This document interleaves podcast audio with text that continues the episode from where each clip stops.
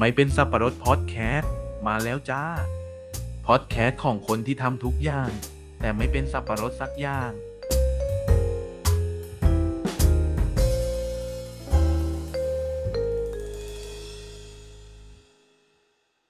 สวัสดีครับ ยินดีต้อนรับคุณผู้ฟังกลับเข้าสู่รายการไม่เป็นสับปะรดพอดแคสต์ EP ที่เอ่มเยอะๆนะฮะ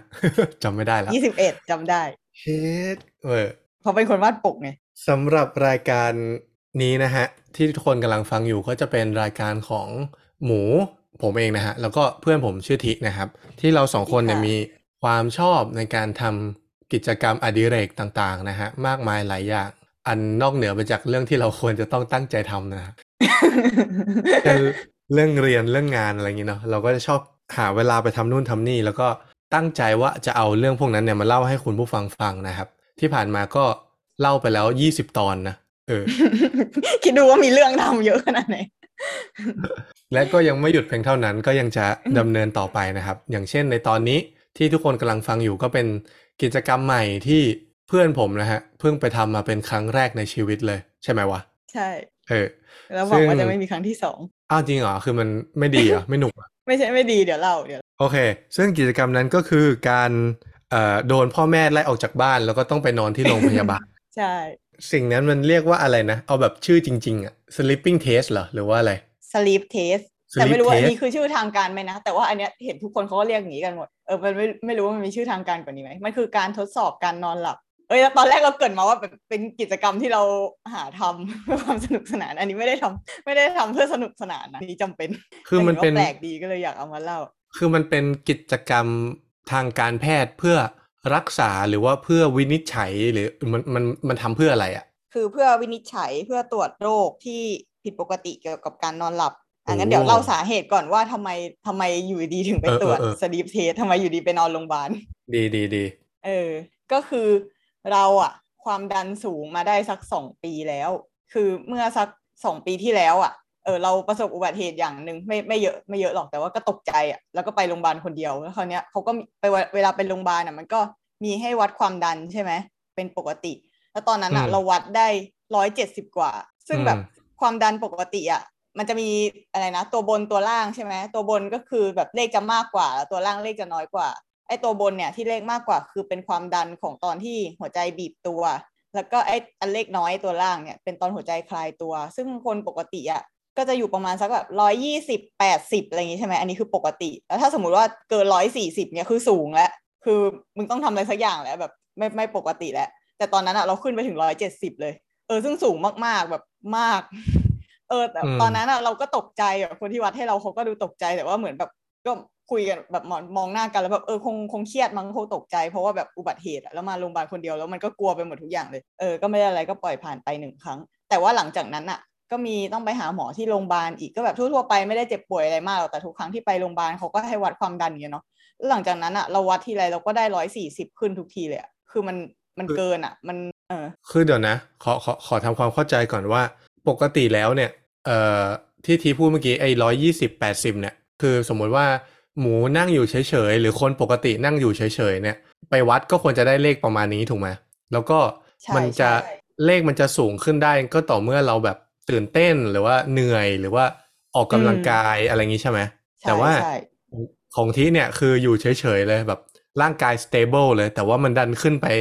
ร้อยเจ็ดสิบร้อยแปดสิบอย่างนี้เขาก็เลยเออ คิดว่ามันน่าจะเป็นอะไรนะ ความดันโลหิตสูงอะไรเงี้ยเหรอ เออใช่แบบต้องมีอะไรผิดปกติแล้วล่ะ แล้วโดยเฉพาะเป็นอายุน้อยอายุแค่นี้เองอะแต่ว่าความดันสูงขนาดนั้นอะมันไม่ปกติแล้ว คือถ้าจะความดันสูงอะก็จะเป็นโรคที่พบบ่อยได้ได้ในผู้สูงอายุใช่ไหมอายุแบบ ห้าสิบหกสิบเลยขึ้นไปอะก็จะก็จะเจอบ่อยแต่ว่า พอเป็นอายุแค่ยี่สิบกว่ากว่าๆแล้วความดันสูงขนาดนั้นอะเออมันแบบมันไม่ปกติแล้วอะน่าจะต้องแบบตรวจหาสาเหตุ เออ คืออมก็เวลาไปไปหาหมออะพอเวลาความดันร้อยสี่สิบกว่าอะไรเงี้ยเขาก็ถามเหนื่อยหรือเปล่านั่งพักไหมอะไรเงี้ยคือก็ไม่ได้เหนื่อยอะ ก็ปกติอะคือปกติ เวลาเราไปโรงพยาบาลก่อนหน้านี้นะ เราก็วัดได้ร้อยี่สิบกว่ากว่าแปดสิบกว่ากว่าอะไรเงี้ยทั้งที่แบบก็บางทีก็เหนื่อยด้วยนะแบบเหนื่อยนิดๆหน่อยๆอะแบบเพิ่งเดินมาแล้วก็วัดเลยแต่มันก็ไม่ได้ผิดปกติอะอยู่ดี แต่ว่าหลังจากเมื่อสักเมื่อสักสองปีที่แล้วอยู่ดีมันก็ขึ้นสูงไปเลย เออแล้วแบบพวกพยาบาลหรืออะไรเงี้ยเขาก็ทักว่าแบบเออแบบน่าจะหาหมอหน่อยนะ อะไรเงี้ยดูไม่ค่อยปกติ เออแล้วคือพอปลายปีนั้นอะเราก็เลยตัดสินใจตรวจสุขภาพประจำปี เออก็อืมลุ้นมากเลยแบบกูเป็นอะไรหรือเปล่าวะเออแต่ตรวจมาทุกอย่างก็ปกติดี เออ แล้วพอตรวจพอแบบฟังผลใช่ไหมเขาก็มีให้คุยกับหมอแบบหมออ่านผลให้ฟังเออคุณก็ปกติดีนะนั่นนู่นนี่อะไรเงี้ยเออแล้วก็เลยบอกหมอว่าเนี่ย แต่ความดันอะมันสูงนะแบบมาหลายเดือนแล้วมาโรงพยาบาลทีไรวัดทีไรก็สูงเออหมอก็เลยเริ่มจัดการนัดหมอให้ เพื่อหาเพื่อเริ่มเพื่อเริ่มตรวจสาเหตุจริงจัง เออคราวนี้หมอคนนั้นที่เราไปตรวจสุขภาพเขาก็เริ่มนัดหมอให้ เออ แล้วก็ไปหาหมอคนแรก เขาก็แบบ อืม ก็ซักประวัติอะไรนิดนิดนิดหน่อยหน่อยประมาณว่าแบบครอบครัวมีใครเป็นโรคความดันสูงไหมหรือแบบนอนกรนไหมกินอาหารเค็มหรือเปล่าอะไรอย่างเงี้ย ซึ่งก็ไม่ได้มีอะไรผิดปกติคือ ในครอบครัวมีคนเป็นความดันสูงก็จริง แต่ว่าคือเขาก็เป็นตอนอายุเยอะซึ่งมันก็เป็นแบบทั่วไปอะเออไม่ได้ไม่ได้ดูมีประวัติเสี่ยงอะไร แล้วก็แบบนอนกลนไหมก็ไม่ได้นอนกลนแล้วก็แบบกินอาหารเค็มไหมเราเป็นคนกินอะไรไม่ปรุงเลยแบบ คือซื้อซื้อกับข้าวตามร้านกินอะเขาให้มารสชาติไงก็อย่างนั้นอะ เราก็เลยคิดว่าแบบไม่น่าใช่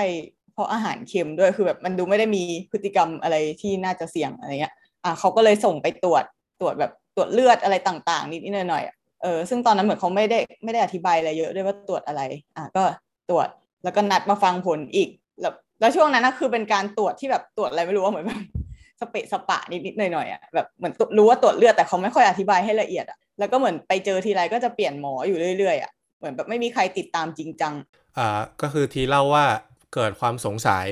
ว่าฉันเป็นอะไรเออก็เลยไปหาหมอทีนี้หมอก็เลยซักประวัติด้วยเขาเรียกว่าอะไรนะเอ่อ วกเรื่องเรื่อง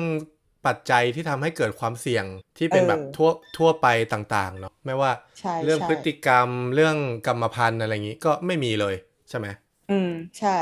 อะทีนี้ก็เหมือนต้องทำทำตัวเหมือนเป็นนักสืบแล้วว่าอะเกิดอะไรขึ้นล่ะ สิ่งที่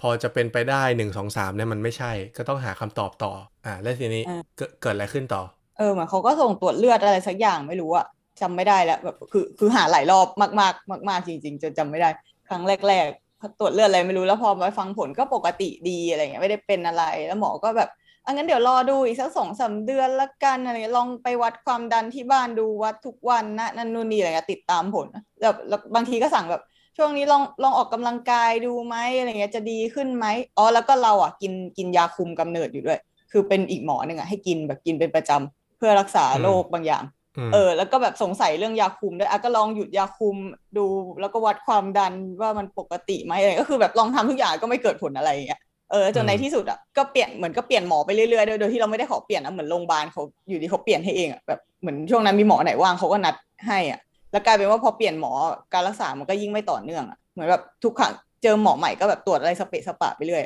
เอออมจนอืมในที่สุดเมื่อสักประมาณปีที่แล้วอะอะคราวนี้ได้เจอหมอที่รักษาประจำจริง ๆ แล้ว เออคนเนี้ยเขาดูแบบเออดูจริงจังในการช่วยเราหาสาเหตุเขาก็อธิบายว่าเออเนี่ยแบบความดันสูงในคนอายุน้อยเนี่ยนะ มันมีเอ่อสาเหตุดังต่อไปนี้เดือดเดือดเดือด list ให้ฟังแล้วก็สิ่งที่ควรควรจะไปตรวจคือนี่นี่นี่นี่ list ให้ฟังเออซึ่งที่เขาบอกก็คือประมาณเท่าที่จำได้นะ ก็ประมาณว่าแบบอาจจะแบบเป็นความผิดปกติของสมดุลเกลือแร่ในร่างกายเออหรือว่าแบบเป็นเกี่ยวกับฮอร์โมน พวกต่อมไทรอยอะไรพวกนี้หรือว่าแบบต่อมหมวกไตอะไรพวกนี้ เออหรือว่าเป็นสาเหตุจากการนอนก็ได้แบบนอนกรนหยุดหายใจขณะหลับอะไรอย่างงี้ อันนี้เท่าที่จำได้ เออขอแล้วก็ขอขอแทรกอืมได้ไหมได้ โอเค ที่คุณหมอเขาพูดว่าเป็นเรื่องเกี่ยวกับฮอร์โมนเกี่ยวกับความผิดปกติของต่อมต่าง ๆ อะไรเงี้ย มันก็คือที่คุณหมอคนก่อนหน้าเขาตรวจเลือดไปแล้วปะคือมันต้องใช่ตรวจด้วยใช่เลือมีดบางอย่างตรวจใช่ไปไหมแล้ว เอเอออบางเออมีบางอย่างเคยตรวจไปแล้ว แต่มีบางอย่างที่ยังไม่ได้ตรวจอีกนะ ก็คือมันสามารถตรวจด้วยจากการอันตราซาวด์หรือว่าจากการตรวจฉี่ได้อีกแต่ ซึ่งอันนี้ยังไม่เคย ตรวจเอออะคราวนี้พอมาเริ่มที่คุณหมอคนนี้อะก็ได้ตรวจอ่าใหม่หมดทุกอย่างเลยเลือดอะคือตรวจหลายอย่างมากเลยอะเหมือนมีเยอะกว่านี้อะนอกจากเกลือแร่แล้วมีแบบไขมันน้ำตาลอะไรเงี้ยก็ได้ตรวจเออแล้วก็อันนั้นนะปกติคือก็เจาะเลือดแล้วก็ไปฟังผลค่าธรรมดาอะไรเงี้ยไม่มีอะไร ซึ่งก็ปกติดีทุกอย่าง แล้วก็มีตรวจไตด้วยมันมีแบบเหมือนแบบไตส่วนต่อมหมวกไตส่วนนอกส่วนในอะไรอย่างเงี้ยบางแนวๆเนี้ยเออมันมีอันหนึงอะที่ใช้อัลตราซาวด์เอา แต่คือเป็นการอัลตราซาวด์ที่แปลกดีว่ะปกติอัลตราซาวด์อะหมูเคยอัลตราซาวด์ปะ เฮ้ยกูจะเคยได้ไง เอ้ยเผื่อไงเผื่อเป็นอะไรเกี่ยวกับท้อง เออไม่เคยแต่ถ้านึกภาพก็นึกภาพเหมือนเวลาอัลตราซาวด์ดูหน้าตาลูกอะไรอย่างงี้ปะเออเออเอออย่างนั้นเคยเห็นใช่ไหมที่หมอจะแบบเอาเจลมาแล้วก็แบบเอาอ่าเครื่องอะไรสักอ่าอย่างมาถูถูกับเจลที่ท้องเนี่ยมันก็ดูปกติดีเหมือนนอนให้เขาเอาอะไรแบบกลิ้งที่ท้องอะแล้วก็เฉอ่ายแต่อันเนี้ยคือเขาให้เรานอนตะแคงเว้ยแล้วเขาก็เอาอีเจลนั่นแหละทาเออที่ท้องท้องเรา ข้างหน้าเออแล้วก็ด้านหลังด้วยมั้งถ้าจำไม่ผิดเออด้านทั้งหน้าด้านหน้าด้านหลังเลยตอนนอนตะแคงแล้วเขาก็บอกให้เรากลั้นหายใจเขาบอกว่าเดี๋ยวหมอจะบอกให้กั้นหายใจนะคะ แล้วก็กั้นหายใจค้างไว้จนกว่าหมอจะบอกให้หายใจได้อะไรเงี้ยซึ่งนานมากกูแทบหมดลมตายอืมก็ว่าเป็นคนกั้นหายใจได้ระดับหนึ่งนะแบบเวลาแข่งดำน้ำอะไรเงี้ยกับเพื่อนเนี่ยก็ก็ชนะบ่อย แต่แบบนานอะแบบเหนื่อยเลยอะเพราะใส่หมอแมสเขาด้วยไง หมอเขาหาวิธีรักษามึงไม่ได้แล้วหรือเปล่า ก็เลยแบบ เอเอออก็เลยให้มึงตายไปเลยอะที่ที่มีคำถามนิดนึง ที่ตรวจมาเนี่ย คือที่ไปโรงพยาบาลรัฐบาลใช่ปะใช่ใช่แล้วที่ตรวจมาทั้งหมดเนี่ยมันแพงไหมหรือว่าใช้สิทธิ์ได้หรือยังไงอะเรื่องเงินอ๋อที่ผ่านมาใช้สิทธิ์นักศึกษา ก็แทบไม่ได้เสียอะไรเลยนะเสียค่าอันตราซาวน์เนี่ยแหละมั้งเยอะอยู่อะจำไม่ได้ว่าเท่าไหร่เออเพราะว่าแบบ มันมันต้องเป็นนอกเวลา เพราะว่าถ้าจะเอาในเวลาแล้วแบบเบิกใช้สิทธิ์ได้คือคิวยาวมาก เราก็เลยแบบเออไหนๆแบบแม่งตรวจมาตั้งหลายอย่างแล้วกูก็ฟรีหมดอะกูยอมจ่ายตังค์อันนี้ก็ได้อืมเอออืมเหมือนจะเสียแค่นี้แหละ ค่ายาค่าตรวจอะไรเหมือนจะเหมือนจะฟรีหมดเลย เออแล้วอะตรวจไอ้อันตราซาวน์อะและไอ้ที่คุณหมอก่อนหน้านั้นน่ะ ที่เขาบอกว่าหนูอยู่บ้านหนูก็วัดความดันตัวเองเล่นๆดูนะอย่างเงี้ยแล้วเอาเครื่องวัดมาจากไหนอะ ซื้อดิก็ต้องซื้อเอต้องงลงทุนเหรซื้อเครื่องเออใช่ เออเพราะก่อนอันนี้ก็ไม่มีเหมือนกัน แล้วพอพอบอกว่าไม่มีอะเขาบอกว่างั้นในมออะมันมีรู้จัก MU Health ใช่ไหมอืมเออ มันมีแบบเหมือนศูนย์คลินิกนักศึกษา something เลยเขาบอกว่า งั้นหนูไปวัดที่ MU Health ทุกวันได้ไหม โอ้โห โคตรเหนื่อยเลยอืมคือมันแบบ มันไม่ได้อยู่ในระหว่างการอะไรเหรอสถานที่นี้มันไม่ได้อยู่ในทางผ่านเราในการเข้ามออะเออ ก็เลยแบบลำบากนิดนึงก็เลยสุดท้ายก็เลยซื้มันคือเครื่งวัดเงมันคือ MLC ชั้นหนึ่งปะใช่ใช่ เชี่ยกูยังจำชื่อ MLC ได้ด้วย โคตรเก่งเลย เสียงชื่อมันหลอนในหู เสียงช็อตเหรอ ไม่ไม่ไม่เทโอเค สรุปคือถึงตรงนี้เรายังไปไม่ถึง sleep test เลยนะ แต่ว่าเออคุณหมอกำลังแก้ปัญหาของเด็กหญิงที่ผู้ความดันสูง โดยที่ไม่มีสาเหตุถูกไหมเอออะแล้วก็เอออยากเล่าอีกอะมันมีมันมันมีเรื่องบันเทิงอีกในโอเคระหว่างโอเคทางการตรวจก่อนไป sleep test อะโอเคอัลตราซาวด์ที่กลั้นหายใจจนแทบตายนั้นก็ยังไม่พบอะไรผิดปกติ คราวนี้หมอก็เลยตรวจละตรวจไตอีกอย่างหนึ่งซึ่งเป็นการตรวจฉี่แต่มันไม่ใช่ตรวจฉี่ธรรมดาแบบเหมือนที่แบบตรวจสุขภาพที่โรงเรียนที่มหาลัยอะไรที่เขาแบบให้กระบอกฉี่อันนึงไปแล้วก็แบบเอาไปเข้าห้องน้ำเอาฉี่มาส่งอะไรเงี้ย อันนี้คือแบบมหากราบกว่านั้นคือเราต้องเก็บให้ฉี่ให้ดูด้วยทุกหยดของเรา อนาจารแล้วนั้น เราต้องเก็บฉี่ทั้งหมดของเราเป็นระยะเวลาสามวัน แล้วเอาฉี่ทั้งหมดไปส่งโรงพยาบาลแล้วเราต้องไปเอาส่งไว้ไหนทุกวัอะนด้วยแช่ไว้ในตู้เย็นคือเหรเขาอให้เขาให้ไอ้นี่มาเลยแบบแกลลอนอะวันแรกได้มาเป็นแกลลอนสีชาแบบที่ใส่สารเคมีหรือเปล่าวะสารเคมีอ่านี่แหละอ่าอ่าเออเหมือนเขาใส่น้ำยาอะไรสักอย่างไว้ในนั้นด้วยอะเออเหมือนแบบน้ำยาเก็บรักษาฉี่อะไรเงี้ยแล้วก็แบบเอารับอันนี้ไปนะคะ แล้วก็แบบไปตวงฉี่มาแล้วก็แบบเอามาส่งโรงพยาบาลแล้วค่อยมารับกระบอกอันใหม่ไปแล้วก็แบบทำอย่างเงี้ยวนอยู่สามวัน เออซึ่งสามวันนั้นอะอ๋อคือเปลี่ยนเออต้อง cancel เปลี่ยนนัดทุกแกนลอนอย่างอะเปลี่ยนเออแกนลอนทุกวันไม่ใช่ดองไว้ใช่สามวัน ไม่ใช่ไม่ใช่ เออ อย่างนั้นฉี่เน่าอะแล้วฉี่ยังไงอะ ก็ต้องเอาเอากรวยไว้ข้างบนแล้วฉี่ใส่ขวดเหรอห้ามห้ามฉี่ใส่ขวดโดยตรงด้วยเพราะเขากลัวแบบไอสารเคมีนั้นอะมันกระเด็นกลับขึ้นมา เพราะเขาบอกมันเป็นสารเคมีอันตราย คือมึงต้องฉี่ใส่ซึ่งเป็นบิ๊กอะไรเกอร์ แล้วก็ค่อยเอาบีกเกอร์ค่อยๆรินลงไปอย่างเงี้ยเหรอเออใช่ต้องฉี่ใส่ภาชนะอะไรสักอย่าง แล้วก็แบบเอาเอา เทใส่ไอ้ขวดนั้น ผู้หญิงมันเออบังคับดิเรกชันฉี่ได้ด้วยเหรอวะ ไม่ได้ยากมึงกูแบบหาคือกถ้าระผู้มังชายมาอะพิเศษอะคือคือถ้าผู้ชายเราก็เอาท่อของเราอะจุ่มลงไปในขวดอะไรสักอย่างมันก็อยู่ในนั้นแหละ ถูกไหมเออก็ง่าย ใช่ใช่แต่ผู้หญิงมันดูยากมากเลยอะยากยากเออโอเคฉี่ใส่กระมังอะแล้วก็เอากลวยกรอกใส่แกลลอนนั้นอะคือแบบเชี่ยสามเนี่ยวันนั้นจริงๆอะรู้สึกว่าช่วงนั้นรู้สึกว่าตัวเองเป็นแบบคอสเพย์เป็นแบบลูกศิษย์พระบิดาอะไรอย่างงี้ไหม ตอนนั้นยังไม่มีข่าวพระบิดา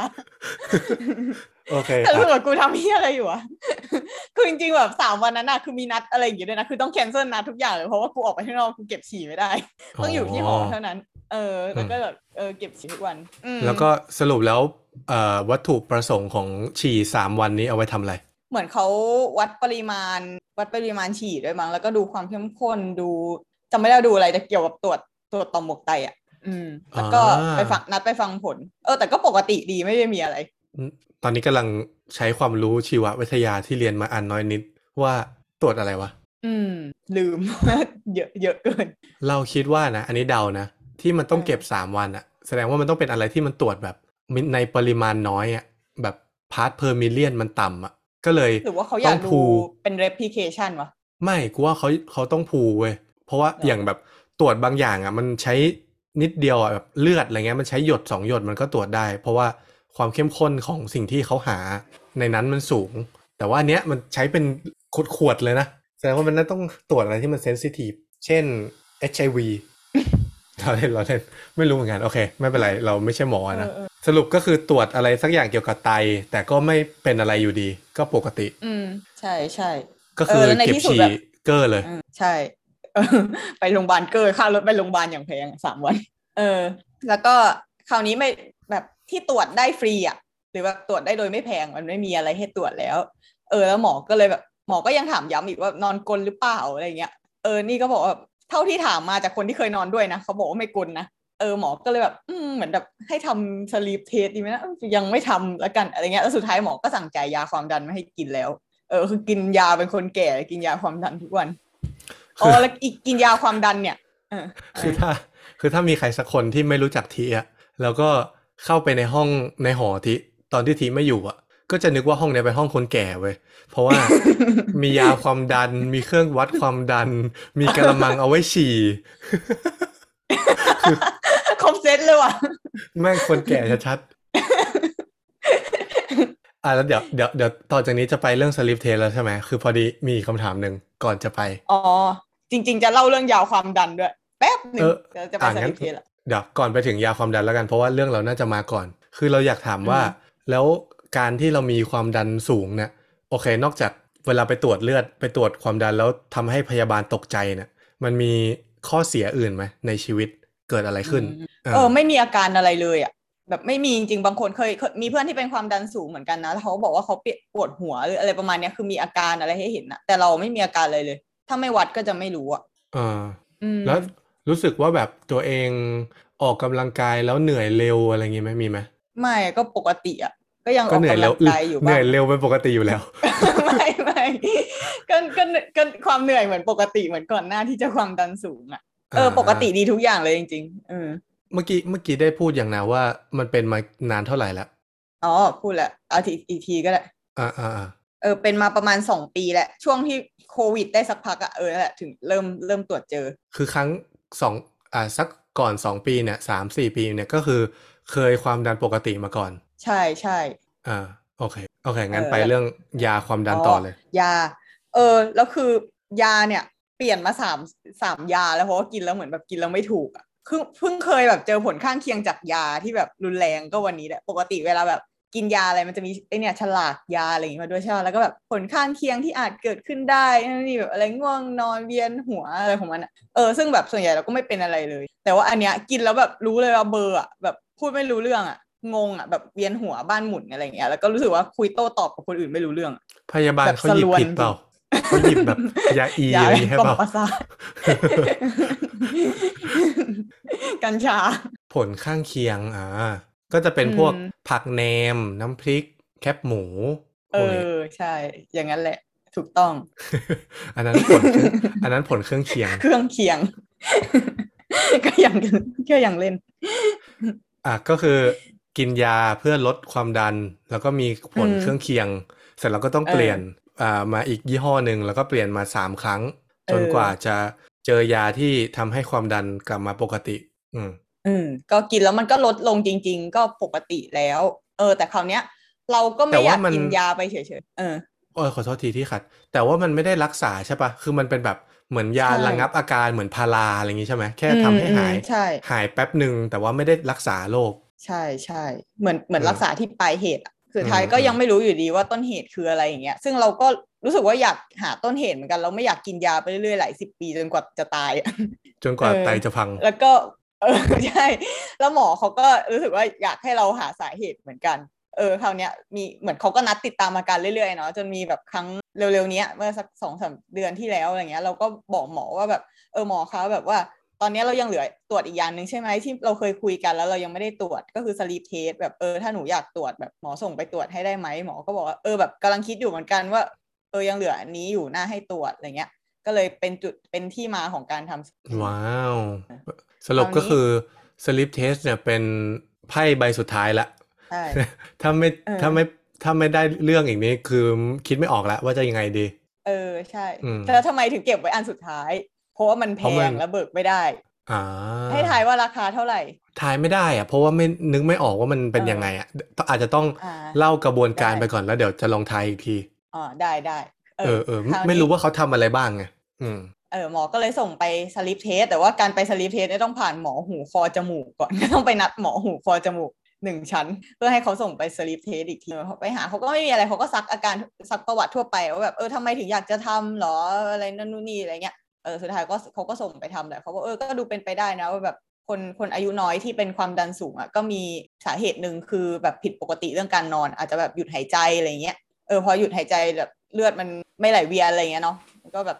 เกี่ยวกับการไหลเวียนของเลือดอะเออก็แบบทำให้ความดันสูงได้หมอก็เคยเจอเคสแบบนี้เหมือนกันเชื่อก็เราส่งไปทำตอนเราหลับแบบกำลังฝันดีอยู่เราหยุดหายใจด้วยเหรอวะเออมีมีเยอะนะมึงมีมีคนแบบนี้เยอะ ไม่รู้ตัวแล้วด้วยต้องไปแบบทำเทสถึง อันนี้คือหลังจากที่ทีเชี่ยวชาญเรื่องนี้แล้วเนี่ยทีรู้ไหมว่าที่เขาบอกว่าหยุดหยุดหายใจเนี่ยมันระยะเวลาเท่าไหร่ แบบสองวิสามวิหรือว่าเป็นนาทีเออออะไรเงี้ย เออไม่รู้เลยว่าว่าหยุดนานแค่ไหน แต่ว่าเคยเนี่ยลองดูคลิปใน YouTube เหมือนกันพวกสลิปเทสอะไรเงี้ยดูนิดนิดหน่อยหน่อยๆก่อนไปทำเจอคนนึงอะนานาทีนึงอะหยุดไปประมาณหกสิบครั้งอะคือแม่งหยุดทุกวิอะ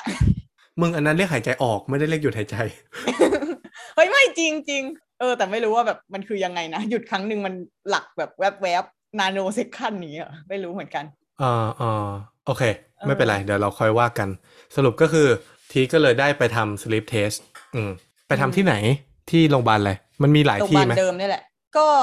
เออเท่าที่รู้เดี๋ยวนี้ก็เหมือนจะเยอะอยู่นะ พอ search ข้อมูลขึ้นมาโรงพยาบาลใหญ่ ๆ ในกรุงเทพอะมีหลายที่แล้วแบบจุฬารามาศิริราช แล้วก็พระมงกุฎแล้วก็โรงพยาบาลเอกชนก็มีเยอะเหมือนกัน เออมีมีหลายที่ โรงพยาบาลสมเด็จพระนารายณ์มหาราชมีไหมที่ลพบุรีมึง specific ขนาดนั้นเลยกูกูเกิดที่นั่นนะเว้ยทำคลอดเด็กชายหมูออกมาเลยนะเว้ย กูไม่รู้ โอเค เอ่อ แล้วทีก็เลยได้ไปทำใช้เวลาจองเออนานไหม มันฮิตไหมโรงพยาบาลที่เราไปทำอะประมาณเดือนหนึ่งเออ ยังไม่ได้บอกเลยว่าไปหาหมอที่โรงพยาบาลอะไร คือ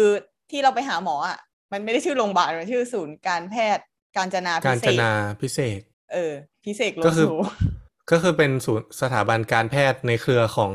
มหาวิทยาลัยมหิดลเนาะใช่ทีก็เลยหมือนเป็นเครือของศิริราชอีกทีอะแต่ว่าอยู่ที่ศาลายา อ่าทีก็เลยใช้สิทธิ์ได้ เพราะว่าเป็นนักศึกใช่ษา ใช่อืม ใช่เออแล้วบังเอิญว่าที่นี่มี sleep test ศูนย์ sleep test พอดีเลยก็เออได้ตัวไม่ต้องข้ามก็หรอโรงพยาบาลมีตรงศาลายาเลยเหรอ ไม่ต้องมากรุงเอเทอพใช่ใช่ใช่เพิ่งมีได้สองปีเองเมื่อวานไปชวนพยาบาลคุย อืม ดีดี อืมแล้วเวลาทีจะไปเออ หาหมอทีก็ต้อง เอ่อนั่งรถไฟรถแทรมไปที่ คณะดุริยางค์แล้วก็ข้ามสะพานดาวไป โอ้โห ไม่ขยันเดินขนาดนั้นกูนั่งวินมอไซค์คือมันไม่ใช่แบบเดิน ไม่ใช่แบบข้ามถนนไปแล้วมันเดินใกล้ๆมันเดินต่ออีกมันไกลอยู่นะเออ มันคือจากเออจากทางมหิดลสารยามันคือทางที่ไปพุทธมณฑลใช่ปะเออเรียกว่าทางไปนครปฐมดีกว่าอ้าวเหรอมันอ๋อไม่ใช่ตรงนั้นเหรอที่แบบ ไม่ใช่ไอ้ตรงหัวมุมนั้นคือวิทยาลัยราชสุดาใช่ป่ะแล้วก็ถ้าอ๋ออันนั้นถัดไปทางที่นครปฐมอีกหน่อยอะอ่า ที่สอนคนเออออะไรนะ คนหูหนวกใช่ไหมเออหรือใช่เป็นหรือใช่หรือคนเป็นใบ้วะเออสักอย่างอะเออสองอย่างอะโอเคนึกออกแล้ว เออตรงนั้นสแหรุปละก็คือ ทีก็เลยได้เป็นจุดเริ่มต้นของหนึ่งคืนในโรงพยาบาลกับการทำ sleep ใช่ test ดังนี้ ใช่เอออ๋อเมื่อกี้ถามว่าใช้เวลานัดเท่าไหร่ใช่ไหมเราตอบไปยังวะอะบอกอีกทีก็ใช้เวลาประมาณหนึ่งเดือน ซึ่งเราไม่อืม รู้หรอกว่าที่อื่นนานแค่ไหนแต่เคยเห็นรีวิวในทวิตเหมือนกันมีคนหนึ่งอะเคยมาตรวจที่นี่เหมือนกันแล้วเขาก็บอกว่า เออเขาลองไปหามาแล้วว่าคิวแต่ละที่อะโรงพยาบาลรัฐในกรุงเทพอะไรเงี้ยคิวนานแค่ไหนอะไรเงี้ยเขาบอกว่าส่วนใหญ่สองสามเดือนอะไรเงี้ยที่เนี่ยคือเร็วสุดเออเขาก็เลยมาทำที่นี่ เออ เออ เราก็ได้ได้นัดเดือนหนึ่งพอดีเป๊ะเลย เอออมนัดนัดเขาเมื่อสักยี่สิบกว่าๆมิถุนาแล้วก็ได้ได้ทำยี่สิบกว่าๆเดือนนี้ เดือนกรกฎาเออออืมต่อจากนี้เดี๋ยวจะให้ทีเล่าให้ฟังว่า sleep test คืออะไรแล้วก็ตั้งแต่แรกเลยตั้งแต่ออกจากบ้านเลยออกกี่โมงเขานัดกี่โมง ต้องทำอะไรบ้างอะไรเงี้ยเล่าให้ฟังหน่อยได้อะก็คือวันแรกที่ไปติดต่อนัดเขาว่าจะเข้ามาทำวันไหนอะไรยังไงเนี่ยเนาะเขาก็เหมือนแบบบอกวิธีการเตรียมตัวให้เบื้องต้นด้วย แล้วก็แบบให้เอกสารรายละเอียด ก็คือเหมือนที่เขาพูดนั่นแหละ แต่ว่าแบบเป็นเป็นใบออกมากันเราลืมอะไรเงี้ยเออให้เรากลับมาด้วย เออซึ่งในใบรายละเอียดอะก็เหมือนมีแบบว่าต้องมากี่โมงอะไรเงี้ย เตรียมอะไรมาบ้าง แล้วก็ต้องปฏิบัติตัวยังไง แล้วก็แบบการตรวจเนี่ยจะ จะตรวจลักษณะไหนตรวจอะไรบ้างอะไรอย่างเงี้ยเนาะอะเริ่มจากอะไรเดียอะเริ่มว่านัดกี่โมงก่อนแล้วกันเขานัดให้เรามาหาวันที่ที่นัดกันไว้อะในเวลาหกโมงหกโมงเย็นเออ โดยที่ให้เรากินข้าวและอาบน้ำมาให้เรียบร้อย ซึ่งมันเร็วมากหกโมงเย็นเนี่ย ต้องกินข้าวให้เสร็จแล้วก็ให้อาบน้ำให้เสร็จด้วย แล้วก็ไปโรงพยาบาลอืมอืมเออ แล้วก็ในการอาบน้ำเนี่ยให้สระผมด้วย แล้วก็ห้ามใช้ครีมนวด เพราะว่าจะมีการแบบติดอุปกรณ์อะไรที่หัว ใช่ใช่ใช่เออ แล้วก็ให้เตรียมอุปกรณ์ส่วนตัวมาด้วย เช่นแบบเอ่ออะไรอะแชมพูสบู่ แปรงสีฟันยาสีฟันผ้าขนหนูอะไรเงี้ยเพราะว่าเขาจะไม่มีให้เลยเออเดี๋ยวจะเล่าว่าใครได้ใช้ไหมแล้วก็ถ้าแบบจะกินน้ำอะไรเงี้ยก็ต้องเตรียมน้ำมาเองคือเขาไม่มีอะไรให้จริง ๆ จะมีแบบแบบแค่ห้องเตียงนอนแล้วก็ห้องน้ำอะไรเงี้ยไม่มีของอื่นๆในห้อง อืมแล้วก็มีอะไรแล้วก็ไม่อนุญาตให้แบบมีญาติมีอะไรมาด้วย คือเราต้องมานอนค้างที่นี่เนาะแล้วก็ถ้าญาติมาคือได้แค่มารับมาส่งนั่นแหละคือแบบมาอยู่ด้วยไม่ได้เอาหมอนข้างไปได้ไหมหมอนข้าง ได้ได้เออเอออันนี้ได้คือแบบถ้าถ้าเราติดอะไรแบบติดหมอนข้างติดผ้าห่มอะไรเงี้ยสามารถเอาไปได้ คือจริงๆอยากเอาหมอนข้างไปมาก แต่ว่ามันจะอลังการไปหน่อยถ้าถือหมอนข้างเดินเข้าไปในโรงพยาบาลอายคนก็เลยจริง ๆ ก็คือติดตุ๊กตาอีกตัวหนึ่งด้วยเป็นแบบเหมือนเป็นหมอนเออหมอนตุ๊กตา ก็เลยเอานั้นไปแทนเพราะสามารถซ่อนในกระเป๋าได้ เอาแบบ โทรศัพท์หูฟังอะไรอย่างงี้ไปได้ไหมแบบหนูติดอ๋อฟังเรื่องถามผีเขาเหค่ะมือนกันเออเออเป็นนี่ที่เราเคยเล่าใช่ไหมว่าเราติดฟังดูดวง จริงๆไม่ใช่ดูดวงอย่างเดียวหรอกฟังอย่างอื่นด้วยคือเพิ่งมาคิดว่าเราฟังอะไรทุกอย่างอะไรว่าฟังอะไรสักอย่างก่อนนอนเนี่ย มาสักสี่ห้าปีแล้วคือฟังทุกคืนแบบทุกคืนจริงๆ ไม่มีคืนไหนที่ไม่ฟัง เออจนอ่าแบบรู้สึกว่าถ้าไม่ฟังนอนไม่หลับแน่ๆเลยอะเพราะไม่ชอบตอนที่มันเงียบเงียบตอนก่อนนอนอะรู้สึกว่าชอบมีเสียงรบกวนนิดๆหน่อยๆพูดให้มันเพลินๆให้เราหลับไปอะ เออวันนั้นก็ถามเจ้าหน้าที่เหมือนกันแต่เจ้าหน้าที่อันนั้นนะเป็นเจ้าหน้าที่แบบธุรการอะไรอย่างเงี้ยเออเขาบอกว่าเขาก็เหมือนทำหน้าคิดนิดนึงแล้วเขาบอกอืมก็น่าจะฟังได้นะคะ แบบเปิดเบาๆคลอๆไว้อย่างงี้ก็ได้ก็เลยแบบเออหายห่วงเรื่องนี้ไป เออ แล้วก็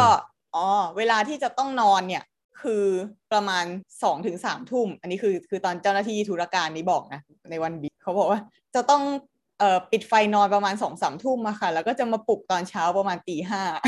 เออแล้วซึ่งมันเร็วว่าใครมันจะนอนสองสามทุ่มได้ ก็เลยถามเขาว่าแบบแต่ปกติเป็นคนนอนดึกอะค่ะ นอนประมาณสักเที่ยงคืนอย่างนี้เป็นไรไหมคะเขาบอกว่ายังก็ต้องนอนนะคะต้องนอนให้ได้ เออคุณจะทำยังไง มึงดื้ออะเขาให้นอนตอนนี้มึงดื้ออะนอนไม่หลับทำไงก็ต้องนอนนะคะโอเค ก็ได้ อ่า แล้วนี่แหละแล้ว จินตนาการห้องไม่ออกอะห้องมันเป็นยังไงอ๋อเดี๋ยวเดี๋ยวมีอ่าโอเคโอเคค่อยๆเดี๋ยวไล่เดี๋ยวไปขอเล่าก่อนว่า เขาจะตรวจอะไรบ้างแล้วกันเนาะอย่างอื่นน่าจะไอที่ต้องเตรียมตัวมาน่าจะหมดแล้ว อ่า ต่อไปเขาจะตรวจอะไรบ้างก็คือเขาอะจะมีการบันทึกบันทึกวิดีโอไว้ระหว่างการนอน เพื่อแบบสังเกตท่านอนอะไรเงี้ยหรือพฤติกรรมผิดปกติที่อาจจะเกิดขึ้นระหว่างนอน เชี่ยหลินปิง channelเออแม่งอันไออันนี้รู้สึกน่ากลัวเหมือนหนังผีเลยคือจริงๆอะเคยคิดจะทำอย่างนี้กับตัวเองที่หอด้วยเพราะว่า เคยรู้สึกเหมือนกันว่าตัวเองอะตอนหลับไม่เต็มอิ่มอะไรเงี้ยหรือว่าเมื่อยขาเออนี่งงมากว่าชอบตื่นมาแล้วเมื่อยขาเออก็งงว่าแบบกูไปกูทำอะไรตอนนอนอะไม่เมื่อยขาอยากตั้งกล้องดูตัวเองเหมือนกัน แต่กลัวมึงกลัวกลัวจริงคือแบบไม่ไม่กล้าตั้งกล้องในห้องตัวเองอะกลัวเจออะไรอะ ไม่กล้าดู paranormal activity อะเออนั่นแหละเคยดูไหมแต่คราวเนี้ยที่พอเคยดูเป็นไหมโรงพยาบาล ไม่เคยดูไม่เคยดูแต่พอรู้ว่ามัน ต้องลองนะ ของดี ไม่เอาไม่ดูแค่ภาคแรกก็ได้ ภาคหลังๆ มันไม่ค่อยดีละ ไม่เอาไม่ดูไม่ดูหนังโอเค สรุปก็คือในห้องจะมีกล้องเป็นหลินปิงเออ channel ให้เราใช่ใช่เป็นคอสเพย์เป็นแพนด้าโอเค เออ ถ้าเป็นที่โรงพยาบาลเนี่ยไม่กลัวเพราะกูไม่ได้ดูเองอะแล้วก็ไม่ใช่ห้องกูด้วยเป็นที่โรงพยาบาล แบบมึงอยากดูกูดูไป เออ อืม แล้วก็นอกจากมีกล้องที่มา ถ่ายเราเป็นหลินปิง channel แล้วเนี่ยเขาก็จะเอาอุปกรณ์ต่างๆ มาติดตามร่างกายเราเพื่อวัดค่าต่างๆ เออ ก็จะเป็นแบบเอาเอาเทปกาวแปะแปะแปะตามตัว เดี๋ยวส่งรูปให้ดูว่าแปะแล้วเป็นไง ก็คือสิ่งที่เขาจะวัดเอานะไปอัพใน IG เออได้เดี๋ยวไปอัพใน IG ให้ด้วย เดี๋ยวเดี๋ยวเดี๋ยวส่งรูปให้หมูดูแล้วถาม reactionแอดไม่เป็น pineapple นะทุกคน M A I P E N แล้วก็ pineapple ติดกันเลยใช่ใน IG ไปเพราะดูได้ เพราะถ้าเขียนเว้น IG ไม่ให้เขียนนะ จะตั้ง ใช่ใช่ username เว้นๆไม่ได้ต้องติดกันเอเหมืออนเนี่ยนี่วันเลยเนี้ยอะฮะเห็นคือตอนนี้ยังไม่เห็นรูปนะ ที่ยังไม่ได้ส่งมาแต่ว่าอ่า เห็นเห็นภาพนึกภาพเป็นแบบเหมือนหนังไซไฟอะเหมือนแบบตอนที่เขาทดลองวูฟเฟอรีน X-Men อะไรเงี้ย ที่ต้องเอาอะไรไม่รู้มาแปะตามตัว เออ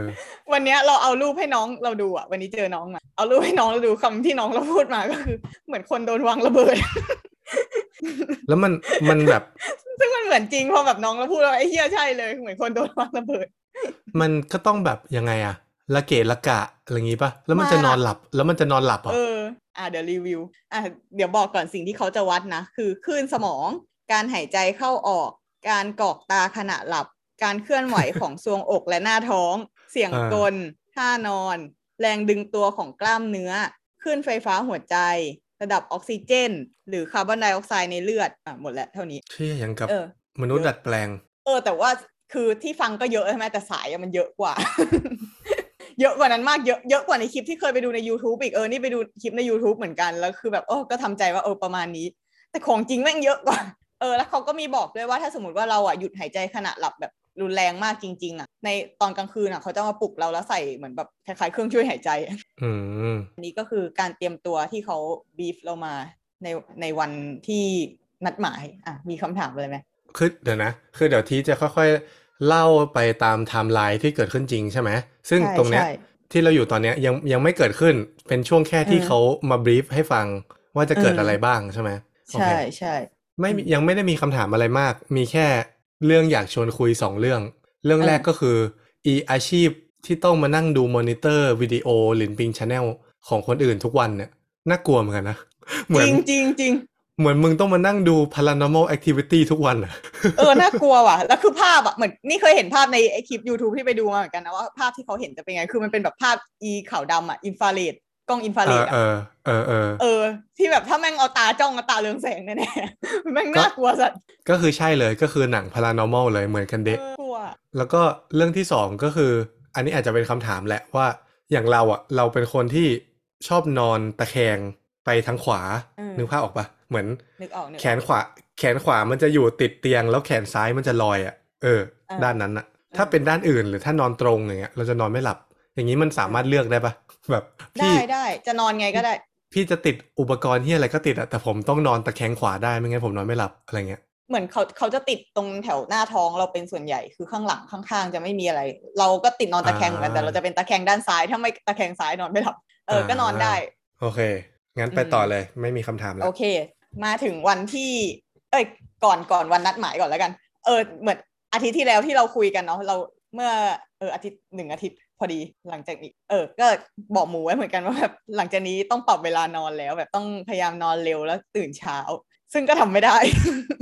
ทำไม่ได้เลยสักวันคือแบบอืมมันมีทั้งแบบวันที่รู้สึกว่าแบบ โอ๊ยไม่เอายังไม่อยากนอนอะ ยังอยากเล่นมือถืออยู่อะไรเงี้ยอ่ามีวันแบบนั้นด้วย แล้วก็มีวันที่แบบทำงานแบบโอ้โหแบบงานเร่งงานด่วนเลย ต้องทำยันดึกยันดื่นอะไรเงี้ยก็มีวันแบบนั้นก็มี หรือวันที่แบบเอาวันนี้ไม่ได้มีอะไรให้ทำและอะกูลงไปนอนเร็ว แต่นอนไม่หลับสุดท้ายนอนเวลาเดิมอะไรเงี้ย สุดท้ายคือแบบหนึ่งอาทิตย์ที่พยายามปรับเวลานอนอะไม่ได้ปรับเลยเพิ่งมาปรับเอาวันสุดท้ายจริง ๆ คือเรานัดไปทำคืนวันเสาร์ใช่ไหมเออต้องไปทำสลีเพลคืนวันเสาร์ทำได้แค่คืนวันศุกร์อะที่แบบนอนเร็วกว่าเดิมประมาณชั่วโมงหนึ่งอะแล้วก็ตื่นตั้งแต่ตีห้าครึ่งเพื่อให้ง่วงเพื่อให้เพื่อให้กลางคืนนั้นง่วงเออให้ตื่นเช้าเช้าๆจะง่วงเร็วแล้วคราวนี้ เย็นวันนั้นก็เริ่มอาบน้ำสระผมกินข้าวอะไรตั้งแต่แบบ พระอาทิตย์ยังแดดยังร้อนอยู่เลย ซึ่งไม่เคยแบบทำเร็วขนาดนี้อ่าแล้วก็ไปถึงโรงพยาบาลประมาณหกโมงเย็นก็สิ่งที่เตรียมไปก็คืออีหมอนที่ติดเนี่ยที่ที่จะเอาไปนอนด้วยเนี่ย แล้วก็เอาขวดน้ำไปเอาน้ำไปกิน แล้วก็เอาหนังสือไปเล่มนึงเผื่อไปอ่านก่อนนอนเผื่อเขาไม่ให้เล่นมือถือเนาะเออก็เอาหนังสือไปเพื่อจะได้มีอะไรทำแล้วก็เอา AirPod ไปเผื่อแบบเผื่อใส่หูฟังฟังอะไรนอนได้อะไรอย่างนี้แล้วก็ เอาแปรงสีฟันยาสีฟัน สบู่แชมพูโฟมล้างหน้าอะไรเงี้ยเอาไปเผื่อแล้วก็ผ้าเช็ดตัวเอาไปเออน่าจะหมดแล้วประมาณนี้ แล้วคราวนี้ไปถึงเขาก็ให้ไปแบบติดต่อเจ้าหน้าที่อะไรนิดๆหน่อยๆเสร็จแล้วก็ลงมาที่ แล้วก็เขาเขาบอกว่าที่ให้มาเร็วเนี่ย เพื่อจะให้ทำแบบสอบถามเขาบอกว่ามีแบบสอบถามตั้งสิบหน้าให้เราทำเออแต่จริงๆมันแบบมันไม่ได้เยอะขนาดนั้นอะ มันไม่ใช่มันไม่ได้ใช้เวลานานเลยมันมันแบบมันมันไม่ต้องไม่ต้องคิดเยอะขนาดนั้นอะมันแบบเป็นพฤติกรรมทั่วๆไปของเราอะก็ปกติแบบเอ่อ อะไรอะสูบบุหรี่ไหมกินเหล้าไหมทำงานวันละกี่ชั่วโมง ปกตินอนกลางวันหรือกลางคืน หรือทำงานเป็นกะ แล้วกลางคืนเนี่ยนอนกี่ชั่วโมง กี่โมงถึงกี่โมง อะไรทำงานเป็นกะ กะที่เสียงดังแล้วเบาลง สรุปก็คือมันง่วงตรงนี้แหละ ง่วงตรงทำแบบสอบถามนี่แหละเอ้ยไม่ง่วงเลยเราเป็นคนชอบทำแบบสอบถามสนุก โอเคเขาคำถามมันเป็นคำถามเชิงยังไงนะเพื่อรู้พฤติกรรมของเราเหรอ มันมาในเชิงถามเรื่องพฤติกรรมการใช้ชีวิตของเราใช่ไหมใช่ แล้วก็แบบว่าเหมือนเท่าการนอนเราเท่าที่เรารู้ตัวว่าแบบรู้สึกว่าตื่นกลางดึกบ้างไหมตื่นมาเพราะอะไร คิดว่านอนเต็มอิ่มไหมอะไรอย่างเงี้ยเพราะว่ามีคนมาดึงผ้าห่มแล้วก็เชี่ยเคาะอยู่ใต้มีให้เตียงติ๊กครับด้วยว่าแบบว่า ตื่นเพราะโดนผีอำอะไรเงี้ยเหรอ นี่การเออแพทย์เขาเชื่อเรื่องนี้กันด้วย เอาผีอำมันมีจริงๆอาการเนี้ย แต่มันไม่ใช่ผีไง มันเป็นเกิดจากอ๋ออย่างเป็นอื่น แค่ชื่อเฉย เออใช่ใช่ใช่เคยโดนผีอำปะๆเคยโดนประจำโดนแบบ predictable ด้วยเหรอ คือวันไหนอยากรู้เหนื่อยๆอะแบบวันไหนที่เล่นกีฬามาหรือแบบปั่นจักรยานมาเยอะๆ หรือ หรือนอนน้อยคืนก่อนหน้า แล้วใช้แรงทั้งวันอะไรเงี้ย รู้ตัวแหละว่าคืนนี้กูนอนกูโดนผีอำชัวร์อืมคือ คือมันเกิดจากร่างกายเหนื่อยมากๆอะเออ แล้วก็มักจะเป็นอืมใช่ใช่นี่เราเคยก็โดเลยนเป็นแค่คคนรั้งเดียวเอง เราเป็นคนที่ไม่เชื่อเรื่องผีอำเลย เพราะว่ากูสามารถสร้างผีอำได้ คือไปออกกำลังกายหนักๆอะเดี๋ยวคืนนั้นกูเป็นละผีอำใช่อืมอืมเออแต่แต่เนี้ยเคยเนี่ยครั้งแรกที่โดนผีอำครั้งแรกและครั้งเดียวในชีวิตอะคือหลังจากที่รู้แล้วว่าแบบกระบวนการเบื้องหลังการเกิดผีอำคืออะไรอะไรเงี้ยก็เลยไม่ได้กลัวอืมใช่ใช่ไม่กลัวเหมือนกัน เพราะว่าเป็นตามดังที่วิทยาศาสตร์อธิบายเลย อืม โอเค ไม่เป็นไร ไปต่อเรื่องที่ก็อะกรอกแบบสอบถามต่างๆ แล้วไงต่ออะ ก็คือกรอกเสร็จก็ประมาณแบบยังไม่ทุ่มหนึ่งเลยอะแต่ว่าเขาพอแบบสอบถามไปส่งเนี่ยเจ้าหน้าที่บอกว่าเดี๋ยวประมาณสักสองทุ่มอะจะมีพยาบาลเข้ามาติดอุปกรณ์ต่างๆ ให้นะ อะไรเงี้ย ระหว่างนี้ก็รออยู่ในห้องพักก่อนเอ้ยเดี๋ยวส่งรูปให้ดูดีกว่าเออเดี๋ยวค่อยๆเดี๋ยวค่อยๆส่งจริรูงปๆให้ดูไปทีละขั้นตอนนะจริงๆประโยคเนี้ยดูเหมือนไม่มีอะไรแต่จริงๆน่ากลัวมากเลยนะอะไรแบบอ๋อให้รออยู่ในห้องพักใช่ไหมไม่แบบมึงรู้ได้ไงว่าพยาบาลที่เดินเข้ามาคือคนนั้นอะไอ้เหี้ยหมูมึง คือนี่นะคือเขาต้องคือเขาต้องบีฟด้วยบีฟให้ชัดแบบว่าเดี๋ยวสองทุ่มนะ พี่พยาบาลอีกคนนึงชื่ออุ่มนะพี่อุ่มจะผมสั้นๆหน่อย แล้วก็ตัวขาวโอ้ยมึงๆแล้วแล้วถ้ามีพยาบาลสองทุ่มมีพยาบาลเดินเข้ามาเนี่ยกูจะทักเลยเออพี่อุ่มกูกลัวใช่ไหมฮะกูกลัวกูกลัวมึงจริงๆอันนี้ อันนี้เอ่อนอกเรื่องนิดนึง แต่ว่าจะไม่เล่าลึกไม่เล่าอะไรทั้งนั้นนะแค่จะเล่าให้ฟังว่าเราฟัง The Ghost The Shock อะไรพวกเนี้ยบ่อย แล้วมันมีเหตุการณ์แบบเนี้ยบ่อยมากเลยนะ แบบ เข้าใจผิดกันในโรงพยาบาลอะว่าแบบหมอมาตรวจพยาบาลมาตรวจ แต่ว่าจริง ๆ แล้วพยาบาลคนนั้นไม่ใช่ไม่ใช่คนที่ต้องมาตรวจกูอะเออ อันนี้คือคนหรือผี ผีดิมึงแต่ว่ากูว่าผีไม่น่าจะทำได้ขนาดนี้ อันนี้ต้องเป็นคนแน่ประมาณว่าๆแบบเพราะงานซับซ้อนมาก เนี่ยมีอยู่ดีๆก็มีพยาบาลน่ะมาเข็นเตียงเราย้ายจากห้องหนึ่งไปห้องหนึ่งเป็นพยาบาลแบบสูงสูงๆอายุหน่อยดูอาวุโสหน่อย แล้วพอพี่พยาบาลอีกคนมาเขาบอกว่าไม่มีนะคะ ตอนเวรกลางคืนส่วนใหญ่จะเป็นพยาบาลสาวๆนะ พยาบาลที่โตแล้วจะไม่ให้อยู่เวรกลางคืน อะไรเงี้ย ไม่มีเรื่องประมาณกลัวเยอะมากมึง จริงหยุดหยุดไม่เอาแล้วไม่เอาอะกูส่งรูปให้ดูก่อนเดี๋ยวพอส่งรูป พอส่งรูปแล้วนึกได้อย่างว่าเราข้ามไปอย่างหนึ่งคือก็อ๋อช่วงก่อนที่เขาจะให้ทำแบบสอบถามอะเขาให้เราวัดค่าต่างๆ ของร่างกายด้วยเวยเดี๋ยวโอ้ยนะโรงพยาบาลดู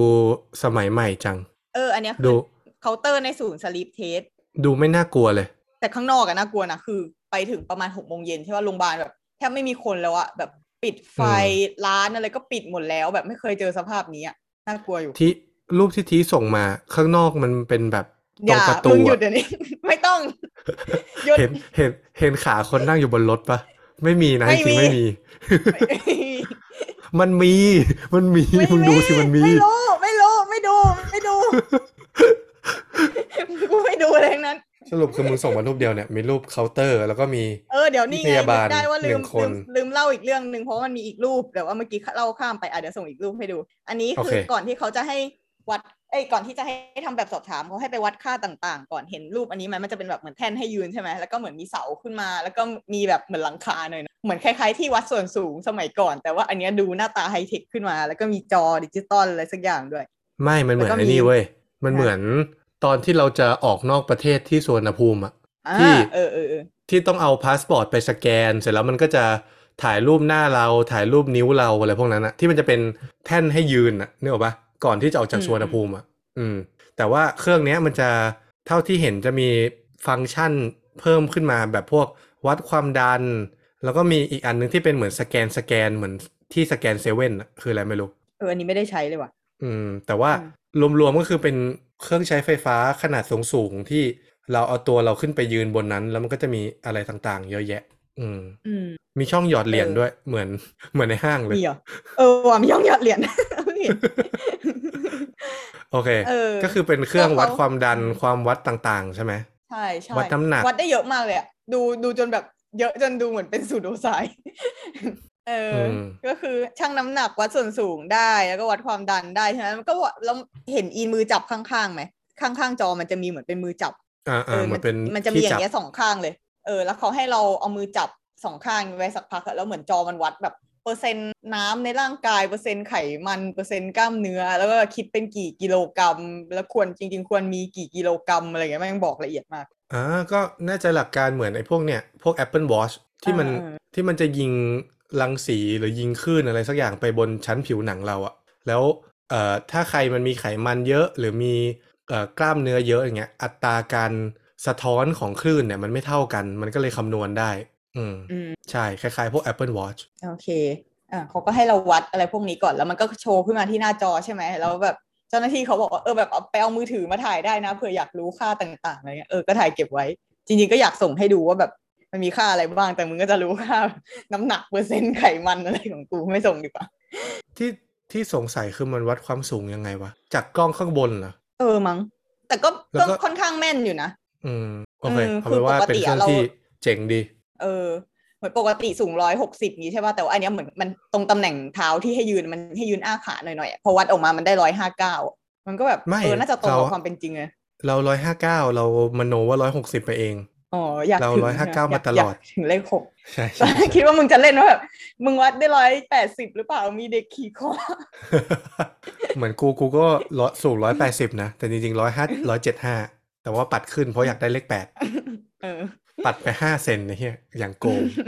โอเคอะอันนี้ก็คือประมาณทุ่มนิดๆใช่ไหมกรอกแบบยังสอไม่บถึงถาทุ่มมเลยและเนี่ยหกโมงหกโมงสิบห้าอะไรอย่างเงี้ยเองอ๋ออันนี้คืออันนี้ก่อน พอเสร็จอันนี้เราไปกรอกแบบสอบถาม เออกรอกแบบอืมสอบถามก็ประมาณหกโมงสี่สิบห้าอะไรเงี้ยเสร็จอะเดี๋ยวส่งรูปห้องพักให้ดู เอาแล้วครับ คุณผู้ชม ไม่ต้องมาจับผิดอะไรในห้องพักกูนะขอร้อง ห้องมึงไม่ได้นอนแล้วไงมึงนอนไปแล้วมึงจะกลัวอะไรล่ะไม่ต้องไม่ต้องพูดแล้ว ส่งไปยังไปแล้วเนาะห้ารูปมาแล้วให้วิพากษ์โอ้วิจารณ์ห้องห้องพักหน่อยเหมือนโรงแรมเลย เออเหมือนโรงแรมเลย อะเอเดี๋ยอวแต่ว่าอน้ธิองบายเราบอกว่าเคยไปเห็นรีวิวบางที่มามันคือเตียงโรงพยาบาลเลย แต่ว่าที่เนี้ยเตียงที่เนี้ยไม่ใช่เตียงโรงพยาบาลแบบโรงแรม เดี๋ยวอธิบายให้คุณผู้ฟังฟังนะฮะ ก็อืมดูจากภาพเนี่ยก็คือ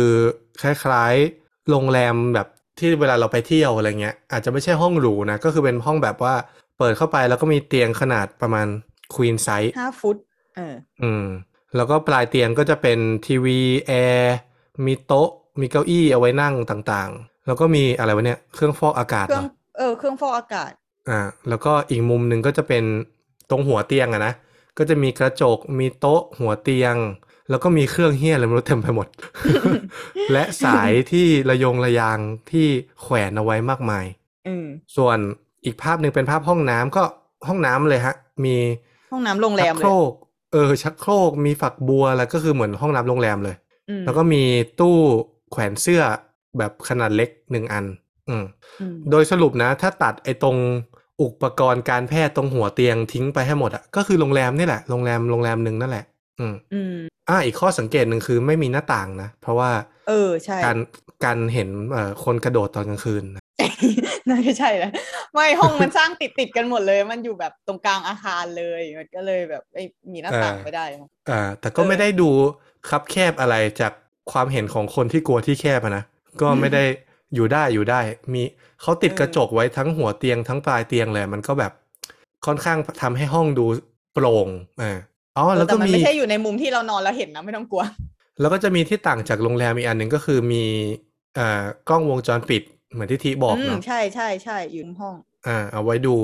พฤติกรรมเรา ว่าเราอืมแอบทำอะไรสิบแปดกินขบวนกมในห้องในช่วงกลางคืนหรือเปล่าอืมโอเค หมดแล้วประมาณนี้แหละ หลักๆก็คือเหมือนอ่าโรงแรมเลย ใช่เอ่าแล้วคราวนี้ตอนนั้นก็มีเวลาอีกประมาณชั่วโมงหนึ่งเนาะก่อนที่พยาบาลจะเข้ามาติดอุปกรณ์อะไรต่างๆ ก็นั่งเล่นมือถือไปเออแล้วก็เอ่อถ่ายรูปส่งให้คนต่างๆ ดู คนที่แบบเป็นกำลังใจให้นะ ในการทำสลีปเทสนี้อะไรอย่างงี้ก็เลยส่งมาให้ดูอ๋อกูมีความเป็นอยู่ที่ดี แล้วก็เอ่อไปแปรงฟันไว้ เพราะว่าตอนที่เราออกมาจากห้องเนอะออกมาจากหอเนาะ เราอาบน้ำสระผมเรียบร้อยกินข้าวแล้ว แต่ว่ายังไม่ได้แปรงฟันก็เลยแบบอะมาแปรงฟันในช่วงระหว่างรอพยาบาลนี้เออแล้วก็ตอนสองทุ่มเขาก็มาจริงๆกูกลัวเลยเนี่ย พยาบาลตอนสองทุ่มแต่เขาไม่ได้แบบมาแบบใส่ชุดพยาบาลอะพูดเหมือนผีกันเจ้าหน้าเป็นเจ้าหน้าที่แบบใส่ชุดแล็บอะเหมือนแบบเจ้าหน้าที่ในห้องเทคนิคการแพทย์อะไรเงี้ยเออออืมแล้วเขาก็เออเขาก็แบบเป็นเป็นผู้หญิงอายุมากกว่าเราหน่อยอะไรเงี้ยก็เขาก็แบบดู friendly ดีคุยนั่นนี่อะไรอย่างเงี้ย เออแบบทำไมถึงมาตรวจแล้วแบบเออแล้วเคยตรวจมาก่อนไหม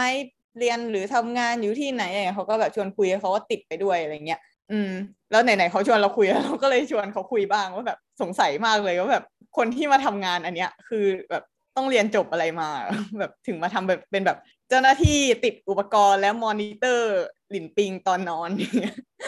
เออเขาก็บอกว่า จริง ๆ อะ คือเออต้องเป็นนักวิทยาศาสตร์ เหมือนเขาบอกว่าต้องจบวิทยาศาสตร์แล้วก็เหมือนแบบไปไปสอบเอาใบ cert อะไรสักอย่างเพื่อเป็นแบบเหมือนนักวิทยาศาสตร์ เชี่ยวชาญด้านการนอนอะไรเงี้ยเออซึ่งประเทศไทยอะมีแบบสมาคมโรคเกี่ยวกับการนอนชื่ออะไรประมาณนี้นะจำชื่อเป๊ะๆไม่ได้ คอยแบบจัดอบรมออกใบ cert ควบคุมศูนย์ sleep test ต่างๆ อะไรอย่างเงี้ยเออส่วนอืมพี่เขาเขาบอกว่าเขาอะเป็นผู้ช่วยพยาบาลมาก่อน แล้วเขาก็ไปอบรมที่ศูนย์ไอ้ที่อบรมแบบนี้มาเหมือนกัน แล้วก็ได้ใบ cert มา แล้วก็เลย ก็เลยมาทำงานแบบนี้อืมแล้วคราวนี้ก็ใช้เวลาในการติดไอ้พวกสายอะไรเงี้ยเยอะมากคือเยอะแบบเยอะจริง ๆ อะ แม่งติดแบบแทบจะทุกจุดของร่างกายแบบติดบนหัวหลายจุดมากเลย แล้วก็ติดที่หน้าที่คอ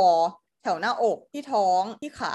เดี๋ยวส่งรูปให้ดูนะสามรูปให้วิพากษ์วิจารณ์อุปกรณ์ต่างขอถามได้ไหมว่าคำว่าติดนี่ได้มันคือยังไงอะคือเป็นแบบๆคือจุกเหมือนเหมือนที่ติดเอ่อหน้ารถ อะไรอย่างงี้ป่ะที่ติดกระจกอะไรอย่างงี้ป่ะที่เป็นจุกมีจุกอะไรอย่างงี้ป่ะมีไข่มีไอ้หน้าตาคล้ายๆงั้นด้วย แล้วก็มีบางอันเป็นแบบเหมือนเป็นแบบเหล็กๆอะเป็นโลหะอะไรสักอย่างเหมือนเหมือนปลายสายไฟอะแล้วแต่เป็นกลมๆแล้วก็เหมือนเขาทาครีมอะไรด้วยที่อันนั้นอะ แล้วเขาก็เอาเทปเทปเหมือนเวลาเราไปฉีดวัคซีนแล้วเขาเอาสำลีแล้วก็เอาเทปอีกอันหนึ่งแปะทับอะเออเป็นเทปคล้ายๆอย่างนั้นอะแปะทับอีกอะลองดูในรูป ตอนนี้ทีกำลังส่งรูปตัวเองที่เปลือยหมดเลยนะฮะ แล้วก็มีสายไฟส่งรูปโป๊ไปขาย โอ้เหมือนมึงประประสบอุบัติเหตุมาว่ะ แล้วแบบ อยู่อยู่ไม่ได้ด้วยตัวเองอะ ต้องใช้เครื่องช่วยหายใจอะไรเงี้ย โอเค ตอนนี้ทีส่งมาอีกสามรูปนะครับ เป็นรูปเหมือนเซลฟี่รูปหนึ่งเนาะแล้วก็อีกรูปหนึ่งอืมเป็นรูปเซลฟี่แต่ว่าถ่ายมาช่วงลำตัวนะ แล้วก็อีกรูปหนึ่งเป็นรูปอ่าตรงขา ซึ่งอืมจริงๆอะอุปกรณ์อยากไปยืนหน้ากระจกแล้วถ่ายให้ดู แต่ว่าตอนนั้นเขาเริ่มมอนิเตอร์เราแล้ว คือเขาเริ่มดูจากในกล้องอะแล้วถ้าเราลุกไปแล้วไปถ่ายหน้ากระจกจะรู้สึกกลัวเขาจะแบบโหอีนี่นะที่ถ่ายลงถ่ายรูปว่ะ ก็เลยแบบทำเนียนๆแบบเหมือนเล่นมือถือ อุปกรณ์แม่งเยอะจริงอะสายไฟบนตัวอืมน่าจะแบบเกินยี่สิบเส้นอะโอ้ยเราว่าแล้วแบบก็น่าจะถึงห้าสิบอะคือเยอะมากจริงๆพี่เขาเอาพาดพาดไว้ที่บ่าแล้วเขาก็หยิบมาต่อให้เราทีละเส้นอะคือเป็นกำอะแบบเราว่ากำได้อะเต็มกำมือ แล้วก็เขาก็จะแบบเขาเรียกว่าอะไรถ้าเปรียบเทียบ ตัวทิเป็นผนังบ้านเนี่ยเขาก็จะมีการเดินสายไฟใช่ไหมซึ่งมันก็จะมีการแบบเอ่อยิงยิงน็อตเพื่อให้สายไฟมันอยู่กับที่อะเป็นระยะระยะตามผนังบ้านใช่ไหมแต่บังเอิญว่านี่มันไม่ใช่ผนังบ้านมันเป็นผิวคนนะเขาก็จะมีการแปะกาวไอไอเทปที่ทีบอกอะเทปที่แบบ เวลาเราเป็นแผลแล้วเขาเอาสำลีจุ่มไว้แล้วเขาก็เอาเทปมาแปะ เออเขาก็จะเอาไอ้เทปเนี้ยแปะตามตัวอย่างมีบางเส้นเนี่ยแม่งแปะเป็นแนวเลย จากซ้ายไปขวาอะไรเงี้ยเพื่อให้มันอยู่อยู่ทรงเนาะแล้วก็ถ้าคุณผู้ฟังนึกภาพไม่ออกเนี่ยซึ่งจริงๆ แล้วเดี๋ยวไปดูใน Instagram น่าจะง่ายกว่านะ แต่ถ้าให้เราบรรยายเนี่ยเหมือนน้องเด็กผู้หญิงคนหนึ่งเอ่อรูปร่างจำม่ำที่ใส่ชุด ใส่ใส่ชุดเอ่อคนไข้โรงพยาบาลสีน้ำเงิน แล้วก็เดินไปที่คอนเสิร์ต แล้วก็ไปหกล้ม ลงไปในแผงแผงควบคุมเสียงดนตรีอะ ทุกคนเคยไปคอนเสิร์ตใช่ไหมที่มันจะมีแบบพวก sound engineer พวกอะไรเงี้ยที่เขาจะอยู่ข้างๆเวทีอะแล้วมันจะมีแผงไฟมีสายไฟเหี้ยไม่รู้เต็มไปหมดอะเออแม่งเหมือนน้องคนนี้แม่งเป็นล้มใส่ตรงนั้นอะแล้วสายไฟก็พันตัวเต็มไปหมดแบบนั้นเลย นี่และนี่ก็เออคืคืออไอ้รูปสายทุกสายที่เขาต่อฮะอะไม่ไม่ไม่มีอะไรละพูดเลยเออคือเหมือนทุกสายที่เขาแปะตามจุดต่างๆ ของร่างกายเราอะซึ่งแบบตาม มันก็จะมีที่หัวที่หน้าผากขมับแก้มจมูกคางคอหน้าอก ท้องขาอะไรคือทุกเส้นอะมันจะมาจ้ำต่อกับกล่องส่งสัญญาณอะไรสักอย่างที่อยู่แถวหน้าเออกออืมเออจะมีอยู่กล่องหนึ่งอะคือเหมือนเป็นตัวต่อสายทั้งหมดอะคือสายทุกอันต้องมาต่อตรงนี้ แล้วก็มีอีกอันหนึงอะอยู่ที่ท้องอันนี้ อะไรไม่รู้เดาเอาว่าวัดวัดเสียงนะ เพราะว่ามันมีอันหนึงที่แบบเหมือนเขาบันทึกเสียงเรากลด้วยแปะไว้แถวแถวๆคออะอ๋อแล้วนี่ยังไม่หมดนะมีที่ถ่ายไม่ได้ที่ลืมถ่ายก็คือมีที่มือมีอีกที่มือมีแบบใส่เครื่องวัดออกซิเจนปลายนิ้วอะแบบวัดอยู่ตลอดเวลา อืม อืมอะไรคือถ้าเกิดว่ามีสายใดสายหนึ่งเออแล้วคือที่รำคญที่สุดถ้าเกิดว่ามีสายใดสายหนึ่งไฟช็อตอะก็คิดว่าน่าจะตายก่อนจะหาเจอว่าสายไหนช็อตจริงจริงจริงเพราะว่ามันเยอะมากเยอะมาก เออแล้วคือมันมีมันมีอยู่สายหนึ่งที่มันแบบพาดตรงจมูกเราเห็นปะแล้วมันมีแบบแง่งแหย่เข้าไปในรูจมูกสองข้างเนี่ยคือเขาวัดลมหายใจเราอะว่าแบบหยุดหายใจไหมอะคืออันเนี้ยน่ารำคาญมากๆคือไออันเนี้ยแหละ ถ้าคุณผู้ฟังนึกไม่ออกนะฮะมันเหมือนเอ่อคนที่ประสบอุบัติเหตุแล้วมันหายใจเองไม่ได้อะแล้วเขาต้อง เอาท่อออกซิเจนยัดไปในจมูกอะเออซึ่งลักษณะมันก็จะเป็นท่อยางใช่ไหมที่พาดจากแก้มซ้ายไปแก้มขวาโดยที่มาจอดแถวแถวๆจมูกเราอะแล้วก็ยื่นออกซิเจนเข้าไปในรูจมูกเราอะให้เราสามารถหายใจได้อะซึ่งเพราะว่ามันมีท่อนี้แหละ มันก็เลยดูเหมือนที่ประสบอุบัติเหตุมา ใช่ใช่ใช่ใช่ใช่อ๋อแล้วก็รูปสุดท้ายที่ถ่ายขามา คือมันเป็นไอ้ลวดไม่ใช่ลวดสายไฟที่มันต่อไปแปะที่ขา คืออยู่ข้างๆน่องอะแล้วตอนที่แปะเขาให้เราเหมือนแบบอะไรอะเหยียดเหยียดขาไปข้างหน้าแล้วก็กระดกขึ้นกระดกลง เออเพื่อจะดูว่าแบบเหมือนเวลาเราเราเกรงขา แล้วกล้ามเนื้อตรงไหนมันหดตัวอะไรอย่างเงี้ยแล้วเขาก็จะแปะตรงนั้นเหมือนดูการแบบเกรงตัวของขาเพอพี่พยาบาลเขาก้มตัวไปอะทีก็เลยพูดว่า หืมอีกคนบ้านนอกเงินเดือนก็น้อยอย่าอย่ามาโดนตัวฉันอย่างเงี้ย ก็คือเหยียดอ๋อ โอเคใช่ได้ โอเคฮะ ก็ตามไทม์ไลน์นะ อันนี้น่าจะประมาณสองทุ่มกว่าสๆองใช่ไหมทุ่มเพราะว่าพี่กว่าๆใช่ใช่อ่าเพราะว่าพี่เขาเข้ามาสองทุ่ม แล้วก็ทำการแปลงร่างทิให้กลายเป็นมนุษย์ดัดแปลงนะเสร็จแล้วเกิดอะไรขึ้นต่อ ก็ส่งเข้านอนใช่ไหมยังยังอ๋อเราถาระหว่างที่เขาติดอุปกรณ์ต่างๆ เราก็ชวนเขาคุยอย่างเงี้ยใช่ไหมแล้วเราก็แบบเห็นว่ามันแบบดูเหมือนแบบต้องส่งสัญญาณอะไรเยอะแยะ แล้วก็เสือกไปถามเขาว่าแบบ พี่เขาแบบเปิดฟังอะไรก่อนนอนด้วยได้ไหมเพราะว่าแบบติดต้องฟังไม่งั้นแบบนอนไม่หลับอะไรเงี้ยเขาบอกโอ้ไม่ได้ค่ะมือถือนี่ต้องปิดเลยนะคะ มันจะแบบรบกวนสัญญาณเครื่องเขาที่แบบชิปหายแล้วแม่งบีบไม่ตรงกันกับเจ้าหน้าที่ที่เคาน์เตอร์ พี่พยาบาลก็เลยบอกว่าอะมาถ้างั้นเดี๋ยวพี่ร้องเพลงให้ฟังนเอออก็เลยนแบบเดือหลาเกิดความชิบลับหายตาแม่สิก้อมต้องเพลงนี้เลยนะใช่ใช่ โอเคต่อ ก็คือแผนก็เลยเกิดความผิดกังแผวนลขึ้นมาในชีวิต เออใช่อืมกลัวจะนอนไม่หลับเพราะว่าจริง ๆ แบบหลายปีมาแล้วที่แบบต้องฟังทุกคืนเลยไม่มีคืนไหนที่ไม่ฟังเลย ก็กลัวจะนอนไม่หลับ เออ แล้วก็เราก็เลยถามเขาว่าแบบเออปกติหนูเป็นคนนอนประมาณแบบเที่ยงคืนเงี้ยค่ะ เออแต่ว่าอันเนี้ยคือจะให้นอนตั้งแต่แบบประมาณสองสามทุ่มเงี้ยถึงจะถึงตีห้าใช่ไหมคราวเนี้ยก็เลย แบบกังวลว่าถ้าเกิดเรานอนเที่ยงคืนตามปกติของเราอะแล้วจนถึงตีห้าเนี่ยมันจะได้ประมาณห้าชั่วโมงใช่ไหมมันเพียงพอต่อการวัดค่าอะไรต่างๆไหมเออเขาบอกว่าโอ้ยพอค่ะแบบจริงๆแค่สามชั่วโมงก็พอแล้วเออแบบเท่าอืมแบบเออสามชั่วโมงเนี่ยคือปริมาณที่เพียงพอที่เขาจะวิเคราะห์ข้อมูลอะไรต่าง ๆ ได้ถ้าแบบมากกว่านั้นก็ดีอะไรเงี้ยก็เลยแบบเออคลายกังวลไปได้หน่อยนึงที่ก็เลยบอกว่าโอเคพี่ถอดเลยเดี๋ยวหมูหนูไปผับก่อนเดี๋ยวตีสองมาสามเพราะว่าชั่วโมงสามพอดีพี่ไม่เออไม่ขาดพอดีไม่เกิน รับรองกลับมาง่วงชัวร์นอนสบายอะอะไรอ๋อ ก็เลย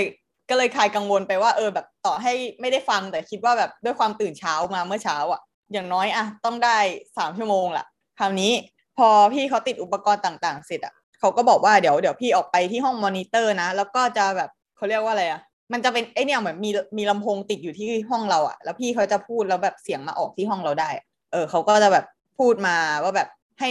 จะเทสอุปกรณ์อะคือเขาจะให้เราทำนั่นทำนี่ตามที่เขาบอกแล้วเขาจะแบบเหมือนตรวจคลื่นในจอเขาอะว่าแบบคลื่นขึ้นมาเป็นยังไงปกติไหมอะไรเงี้ยเออ ก็พอเขาออกไป เขาก็บอกให้เรานอนนอนเฉยๆที่เตียง แล้วเขาก็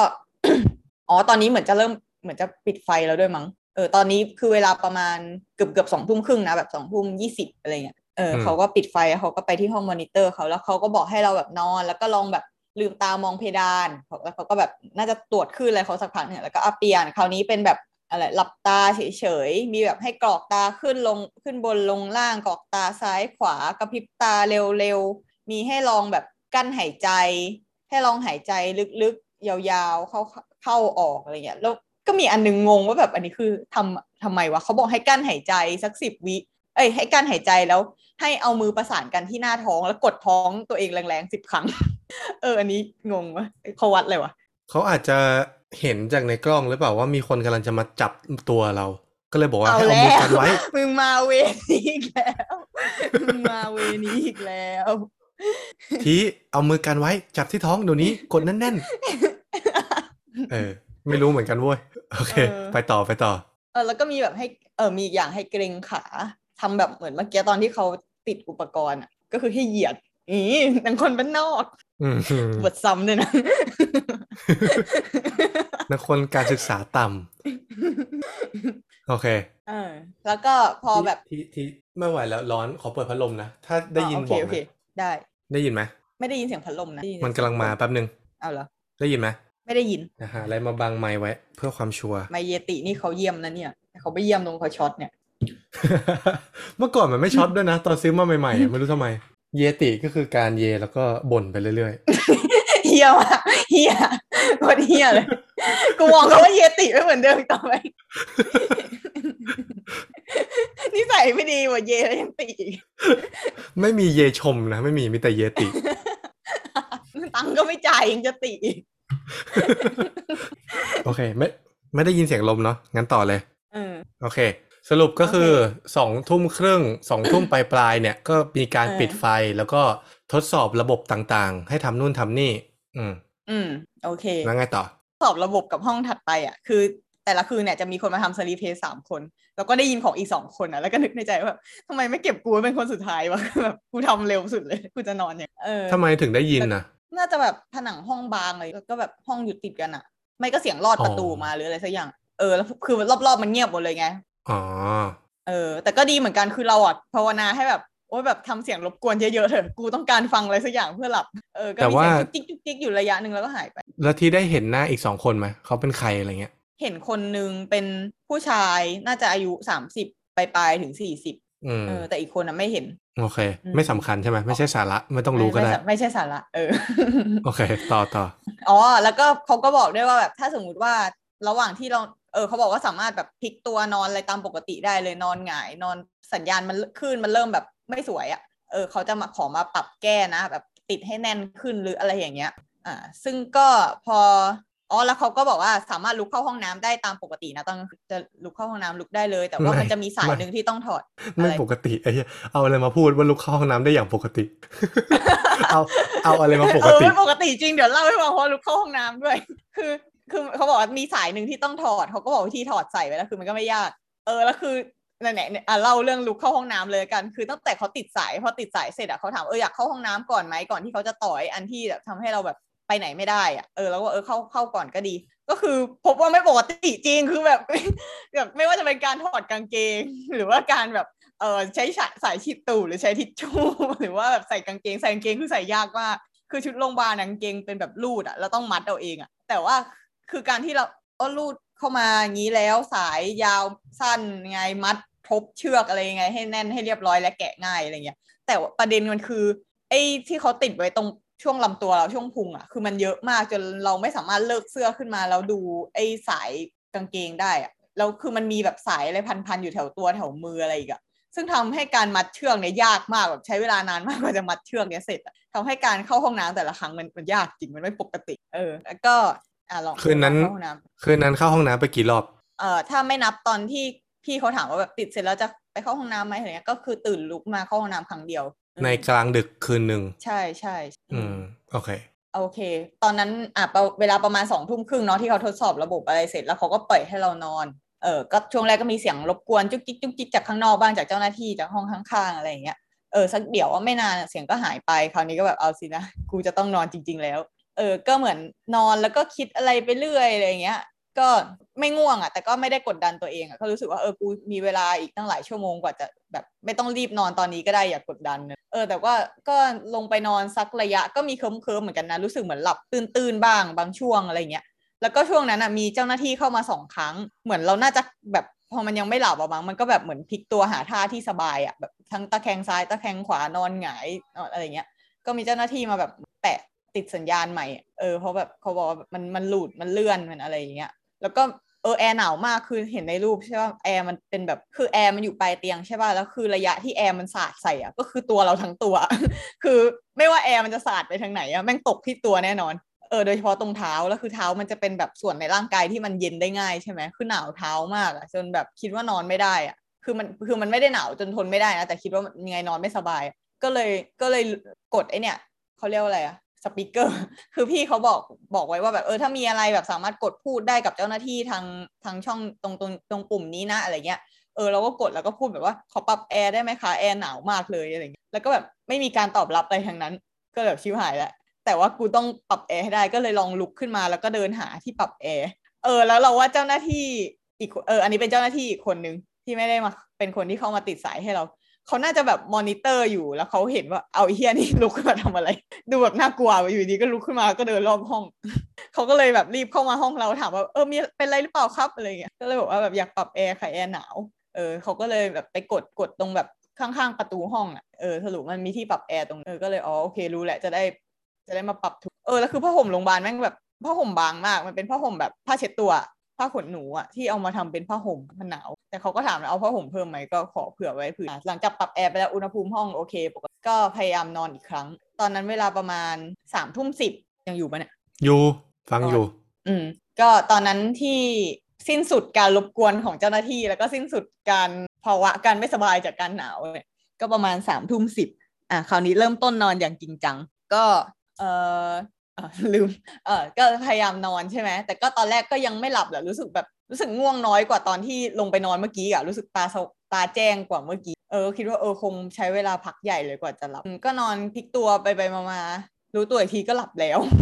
แล้วก็รู้สึกว่าหลับไปสักพักเลย แล้วก็ตื่นมาด้วยการอาการปวดฉี่เออก็มาดูนาฬิกาประมาณเที่ยงคืน ก็คิดว่าน่าจะหลับไปประมาณสักสี่ทุ่มมั้งอืมอืมน่าจะหลับไปประมาณสี่ทุ่มแล้วก็เที่ยงคืนเนี่ยตื่นมาเพราะปวดฉี่แล้วก็ไปเข้าห้องน้ำด้วยความยากลำบากในการใส่กางเกงเออแล้วก็ลงก็หลับยาวเหมือนกัน แล้วก็ตื่นอีกทีตอนเจ้าหน้าที่มาปลุกตอนตีห้าเออซึ่งการนอนคืนนั้นก็ โอเคดีนะ คือตอนก่อนนอนอะรู้สึกแบบกังวลกับสายอะไรต่างๆ มากเลย ยิ่งเขาแบบเข้ามาแก้สายให้สองรอบอะว่าแบบสัญญาณมันไม่ดีอะก็แบบชิบหายแล้วกูแบบขยับตัวเยอะไม่ได้เออแต่ว่าพอผ่าน stage นั้นไปอะ stage ความกังวลเรื่องสายอะพอมันหลับแล้วมันก็หลับเลยเออคืนนั้นก็นอนเหมือนปกติเลยแบบมีฝันมีอะไรตามปกติเหมือนนอนอยู่บ้านอยู่หออะไรอย่างเงี้ย ตอนตื่นมานี่ท่านอนเรามันเหมือนเดิมไหม คือร่างกายมัน fix ไปไหมว่า อย่าไปพลิกตัวเยอะนะ เดี๋ยวเครื่องเขาพังอะไรเงี้ย เออว่ะ ลืมสังเกตว่าตื่นมาอยู่ท่าไหน เออ แต่ก็อืมไม่ได้รู้สึกว่าดิ้นนะก็ดูท่าอยู่ท่าปกติสักท่าไม่นอนหงายก็นอนตะแคงเออเจ้าหน้าที่ก็มาปลุกแล้วก็แบบมาถอดอุปกรณ์อะไรต่างๆ เออ แล้วเขาก็บอกว่าเออดูหลับสนิทดีนะอะไรเงี้ยอืมดูนอนได้นี่ พี่เจ้าหน้าที่แล้วก็นี่เขานั่งดูมึงทั้งคืนเลยเหรอ ใช่ใช่ใช่เขาบอกว่าต้องแบบต้องต้องนั่งเฝ้าทั้งคืน แล้วก็ต้องจดทุกครึ่งชั่วโมงเชี่ยนี่มันอาชีพหนังผีชัดเอ้ยเอ้ยเพิ่งนึกได้ว่ากูเคยทำอะไรอย่างนี้มาก่อนนี่หว่าแต่กูทำกับสัตว์เออเออเคยไปนั่งเฝ้าสัตว์ตอนกลางคืนหลอนดีเหมือนกันหลอนหลอนจริงอ๋ออะตีห้ามาถอดอุปกรณ์แล้วเขาก็มีแบบสอบถามอีกใบหนึ่งให้ทำก็ถามประมาณว่าแบบเมื่อคืนนอนหลับดีไหมหลับสนิทไหมคิดว่านอนไปกี่ชั่วโมง นอนตอนกี่โมงถึงกี่โมง ตื่นเพราะอะไร แล้วแบบเมื่อเทียบกับการนอนที่บ้าน อันนี้แบบถือว่าดีกว่าหรือแย่กว่าอย่างอะไรยังไงอะไรเงี้ยก็แบบแบบสอบถามทั่วไปเกี่ยวกับการนอนเมื่อคืน เออแล้วพอทำแบบสอบถามเสร็จก็กลับได้หมดแล้วไม่มีอะไรเออสรุปว่าไอ้แบบอะไรนะแชมพูสบู่ผ้าเช็ดตัวอะไรที่เอามา ได้ใช้แค่สบู่กับผ้าเช็ดตัวเพื่อล้างมือและเช็ดมือแล้วก็แปรงสีฟันยาสีฟันแบบแปรงฟันก่อนนอน แต่พอไอ้ตอนออกจากที่นั่นอะ คือกูไม่ทำอะไรแล้วกูพร้อมกลับไปนอนต่อที่หอเออๆอืมก็ออกมาด้วยสภาพแบบ คนง่วงนอน แล้วก็กลับมานอนต่อที่หอ จบ นี่คืมีอคำถามอะไรไหมนี่คือณ ปัจจุบันใช่ไหมยังไม่ได้รู้ผลอะไรใช่ไหมเออเอออ๋อลืมเล่าว่าเขาอะให้ใบนัดมาด้วยว่าให้มาฟังผลกับหมอ ทีอีกประมาณสองอาทิตย์ เออออืมเออ คือตอนนี้ยังไม่รู้ผลเดี๋ยวถ้ารู้ผลอาจจะมาเล่าให้ฟังอีกทีว่าเป็น ตอนนี้ก็คือก็เลยอาจจะยังเราอาจจะยังคุยกันไปถึงปัญหาแรกเริ่มที่ได้พูดไปตอนต้นนะนะเรื่อง ความดันสูงเรื่องอะไรต่างๆ ยังไม่ได้เนาะเพราะว่าไม่รู้ว่าอืม sleep test นี่มันจะให้คำตอบหรือเปล่า ก็หวังว่ามันจะให้อืมใช่จะได้รู้สักทีว่าเป็นอะไรใช่ไหมใช่ แต่ถ้าให้พูดถึงเฉพาะกิจกรรมการ sleep test เนี่ย ก็พบว่าที่โชคดีที่เป็นคนเรียกว่าอะไรนอนไม่ยากแล้วก็ไม่ได้ดิ้นนอนดิ้นหรือว่าอะไรเงี้ยอืมคือมันก็จะมีคนที่แบบ นอนแปลกที่ไม่ได้ใช่ไหมแบบอืมเวลาไปเที่ยวต่างจังหวัดไปนอนโรงแรมแล้วจะนอนไม่หลับ เพราะว่าเขาเรียกว่าอะไรนะไม่คุ้นอ่าอืมถ้าเป็นคนพวกนั้นแล้วจะต้องมาทำ sleep test เนี่ย น่าจะเป็นปัญหาเยอะกว่านี้อ่าใช่รวมไปถึงคนที่นอนดิ้นอะไรเงี้ยเครื่องมันน่าจะแบบอืมกระจุดกระจายชิบหายหมดอะเออ เออ เออเขาตอก็นเด็กถามเราเหมือนกันตั้ง อ่าอ่าเล่าก่อน ไม่แค่จะบอกว่าตอนเด็กๆ ตอนประมาณแบบมัธยมต้นอะไรเงี้ย เราเป็นคนนอนดิ้นมากเลยอะนี่ดิ้นแบบอืม ตอนนอนอยู่บนเตียง แต่ตอนตื่นอยู่หน้าห้องน้ำอะที่จริงปะเนี่ย จริงๆห้องน้ำแบบแล้วในเตียงห้องนคืออนเตียงสูงด้วยปะใช่เฮ้ยไปยังไงแล้ววะไม่รู้ตอนตกไม่รู้เตียงเนี่ยมันสเต็ปยังไง ไม่รู้เลยเว้ยไม่รู้ตัวเลยว่าไปยังไง รู้แค่ว่าตื่นมาอยู่หน้าห้องน้ำอะโอ้ยอยู่ตรงอยู่ตรงพรมเช็ดตีนอะเออคือคือเราเป็นคนนอนดิ้นมากตอนเด็ก ๆ แต่ว่าไม่รู้อืมโตขึ้นแล้วมันหายอะเออประมาณโหนั้นถ้ามันดิ้นขนาดนี้น่ากลัวนะเนี่ยเออดิ้นแบบอีกนิดนึงคือมึงลุกเดินแล้วอะเออนี่ยังเออมีแล้วพวก็กถ้าที่คนเขา นอนละเมอนี่ก็น่ากลัวอย่างเงี้ยเหมือนมันใช่มันที่มีเขา คนที่แบบมาทำเพราะนอนละเมอด้วยนะแล้วถ้าเขาละเมอเดินอะโห เออนั่นดีเอาแหละเรื่อง ที่สายติดสายนี้ทำไง ใช่ไหมถึงบอกว่าเออ ทีเนี่ยโชคดีแล้วที่ไม่เป็นชีวิตไม่ยากเท่าไหร่ เอออ๋อเขาก็เออ ถามเราตั้งแต่ก่อนมาทำแล้วแบบเจ้าหน้าที่ถามตั้งแต่ตอนนั้นแล้วว่าแบบเป็นคนแบบเปลี่ยนที่แล้วนอนไม่หลับอะไรอย่างนี้หรือเปล่าเราก็บอกเออไม่เป็นเราอาจจะเป็นเพราะว่าเราเป็นคนที่แบบต้องออกไปต่างจังหวัดอะไรเงี้ยบ่อย ด้วยแบบ การงานอะไรอย่างเงี้ย ก็ทำให้แบบโอ้ยเวลาออกไปทีก็คือออกไปเป็นอาทิตย์แล้วเปลี่ยนที่นอนทุกคืนอะแบบค่ำไหนนอนนั่นอะเออก็คืออืมคือทำอืมเปิดแบบเป็นวิถีชีวิตที่แบบเปลี่ยนที่นอนเยอะอยู่แล้วมั้งก็เลยชินกับการแบบเปลี่ยนที่นอนก็นอนได้ พูดแล้วดูไม่ดีอะชินอยู่การเปลี่ยนที่นอนกูทำอาชีพเลยวะทำอาชีพแอร์โฮสเตสนี่อ๋อโอเคอ๋อแล้วก็เขาก็ถามด้วยว่านอนดิ้นไหมก็บอกว่าเออก็ดิ้นเป็นบางคืน ก็มีบางคืนจริงๆนะที่แบบ นอนแล้วแบบเหมือนเหมือนก่อนนอนอยู่ท่าไหนอะตื่นมาอยู่ท่านั้นเลยแบบเฮ้ยกูไม่ขยับตัวเลยเหรอวะหรือบางคืนคือแบบตื่นมาคือแบบกูนอนทะแยงเตียงอะไรเงี้ยทุกอย่างบนเตียงกระจัดกระจายหมอนหมอนข้างอะไรตกพื้นอะไรเงี้ยมันก็มีแบบนั้นเหมือนกัน ก็แต่โดยรวมๆโดยเฉลี่ยแล้วก็ไม่ดิ้นเออซึ่งก็โชคดีที่ที่วันนั้นอะเป็นวันที่วันที่ไปทำ sleep test เป็นวันที่ไม่ดิ้นพอดี หรือมันดิ้นไม่ได้วะสายเยอะเกิน อืม หรือไม่ก็แบบอ๋อจิตใต้สำนึกเรามันอาจจะพยายามแบบบอกว่า อย่าทำของเขาพังนะ เออเออเอ้ยเออแต่เราเราว่ามีเรื่องแปลกพอพูดถึงจิตใต้สำนึกคือปกติอะเราส่วนใหญ่อะเนี่ย เราจะนอนเตียงที่มันนอนได้คนเดียวอะเตียงแบบสามฟุตสามฟุตครึ่งอะไรเงี้ยแล้วก็นอนคนเดียวอ่าซึ่งมันพอมันไม่มีที่ให้ให้ดิ้นให้อะไรเงี้ย มันก็จะไม่ค่อยขยับตัวเยอะอยู่แล้ว เออ ก็จะนอนอยู่แบบค่อนข้างเรียบร้อย เออ แล้วคราวนี้ถ้าสมมติว่าไปนอนเตียงแบบขนาดใหญ่แบบ queen size หรือ king size อะส่วนใหญ่ก็จะมีคนนอนด้วยใช่ไหมถ้ามีคนนอนด้วยเนี่ยนั่นไงเราไม่ใช่อย่างนั้นอ๋อ น้องสาวน้องสาวญาติญาติอะไรเงี้ยเออเออหรือแบบเวลาไปทำงานอะไรเงี้ยเออ ก็จะมีคนนอนด้วย คราวนี้ถ้าเหมือนจิตใต้สำนึกมันรู้ เวลาแบบนอนเตียงใหญ่แล้วมีคนนอนด้วยอะจะนอนแบบเรียบร้อยมากตื่นมาคือแบบอยู่สภาพไหนสภาพนั้นแล้วไม่มีการแย่งผ้าห่มไม่อะไรเงี้ยคือนอนด้วยการเป็นคนดี เออ แต่ว่าถ้านอนด้เป็นวยนอนเตียงใหญ่อะนอนด้วยท่าถอนสายบัวด้วยเป็นคนนอนเรียบร้อยมากนอนพับเพียบ แล้วก็แต่ว่าถ้าสมมติว่าเป็นเตียงใหญ่อย่างนั้นแล้วนอนคนเดียวเหมือนจิตใต้สำนึกมันรู้อะว่าแบบเตียงใหญ่ในที่นี้กูครองอยู่คนเดียวอย่างเงี้ยจะชอบตื่นมาแล้วนอนทะแยงมุมเออเออตอนตอนเราเด็กๆที่เล่าให้ฟังเนี่ยตอนมัธยมต้นเนี่ยการที่นอนหัวอยู่ตรงหมอน แต่ตื่นมาตีนอยู่ตรงหมอนเนี่ยเป็นเรื่องปกติมากเลยอะคือคือมันในระหว่างคืนอะ มันพลิกหนึ่งร้อยแปดสิบองศา ไม่รู้ทำไมอะ ไม่รู้ทำยังไงด้วย เออ แต่เออเกิดขึ้นบ่อยมาก น้องเราก็เป็นบ่อยคือเมื่อก่อนนอนกับน้องใช่ปะแล้วก็ตื่นมาข้างๆข้างกูไม่ใช่หน้าแล้วคือมันหมุนยังไงทั้งที่กูก็นอนอยู่ด้วย เออใช่ไหมสงสัยมากเลยสงสัยตัวเองด้วยว่ากูหมุนได้ไงวะแต่ว่าไม่รู้เลยอะเออปริศนาธรรมอย่างนี้ก็น่านี่ก็ตั้งกล้องถ่ายเหมือนกันแต่กูก็กลัว นี่กำลังแอบนึกเรื่องที่ทีเล่าให้ฟังเรื่อง sleep test กับชีวิตตัวเอง คืออยากรู้ว่ามันให้คำตอบเรื่องอะไรบ้าง เพราะว่ายกตัวอย่างเช่นนะ ที่เราเป็นตอนเนี้ย เราเป็นคนตื่นยาก ตื่นยากแบบเออเป็นเหมือนกันยากเป็นเหมือนกันยากมากอ๋อๆแต่ไม่ได้เป็นแบบหมู หมูจะเป็นแบบถ้านาฬิกาปลุกดังแล้วไม่ตื่นหรือคนโทรมาแล้วไม่ตื่น ไม่ใช่ไม่ตื่นแบบอิกนอนนะคือกูไม่รู้เรื่องเลยอะแบบเออไม่ได้ยินอะเออเออ ตื่นเมื่อร่างกายมันอยากจะตื่นเท่านั้นนะคือ นาฬิกาอืมปลุกทำอะไรเราไม่ได้ เราก็เลยอืมอยากรู้ว่า ไอ้ไอ้อย่างเงี้ยถือว่าเป็นความผิดปกติหรือเป็นโรคไหม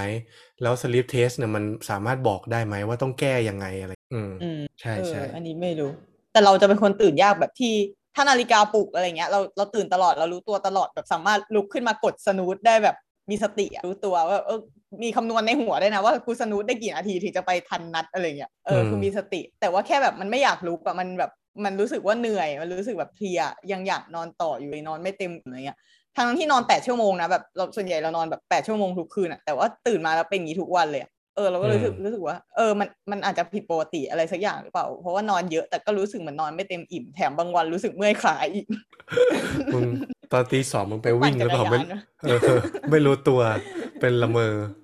นึกได้อีกอย่างว่ามีความผิดปกติเกี่ยวกับการนอนของตัวเองเท่าที่สังเกตได้ก็คือเวลาแบบตื่นมาตอนเช้าสมมติว่าเรารู้ตัวตื่นแล้วตื่นมา หัวยังอยู่บนหมอนแต่ว่ามองเพดานอะไรเงี้ยอะตอนนั้นก็ไม่รู้สึกอะไรรู้สึกปกติดี แต่พอแบบลุกขึ้นมานั่งเท่านั้นแหละจะรู้สึกจมูกโล่งเหมือนรู้สึกว่าแบบอ้าวเมื่อกี้ที่ผ่านมาที่กูนอนคือกูนอนแบบหายใจไม่สะดวกมาโดยตลอดนี่หว่าเฮ้ยนี่มันโรคคนอ้วน เพราะว่ากูก็เป็น เอ้ยจริงเหรอๆจริงๆใช่ใช่เขาบอกว่าทำไมคนอ้วนถึง อันนี้ไม่รู้ว่าถูกหรือผิดนะพอดีเออตอนนี้มันเป็นตอนการแพทย์อะนะเราก็ต้อง disclaimer ไว้ก่อนอาจจะผิด แต่เท่าที่เราเคยศึกษามา ที่เขาบอกว่า ทำไมคนอ้วนถึงกลนมากกว่าคนผอม หรือว่าทำไมผู้ชายตัวใหญ่ถึงกลนมากกว่าผู้หญิงอะไรเงี้ย เพราะว่าเวลาเรานอนโดยเฉพาะถ้านอนหงายอะน้ำหนักตรงบริเวณตรงนั้นอะมันจะไปกดไอไอไออืมหลอดลมหรืออะไรสักอย่างอะอืมแล้วทำให้มันตีบเว้ยมันก็เลยกลนอืมเพราะฉะนั้นเวลาเราลุกอะเราเลยรู้สึกโล่งขึ้นเพราะมันไม่โดนกดแล้ว เออออืมวิธีเออแก้ก็คือให้สำหรับคลนดน้ำอ้วนหนักหรือคนใช่ลดน้ำหนัก แล้วก็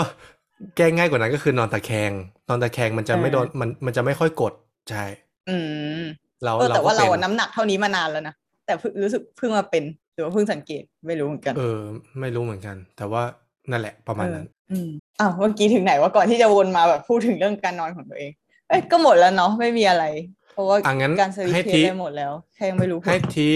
แสดงความเห็นหรือว่า เอ่อความประทับใจหรืออะไรต่างๆ ที่มีต่อการสลิปเทสแบบว่า ก่อนไปคิดยังไง แล้วหลังจากไป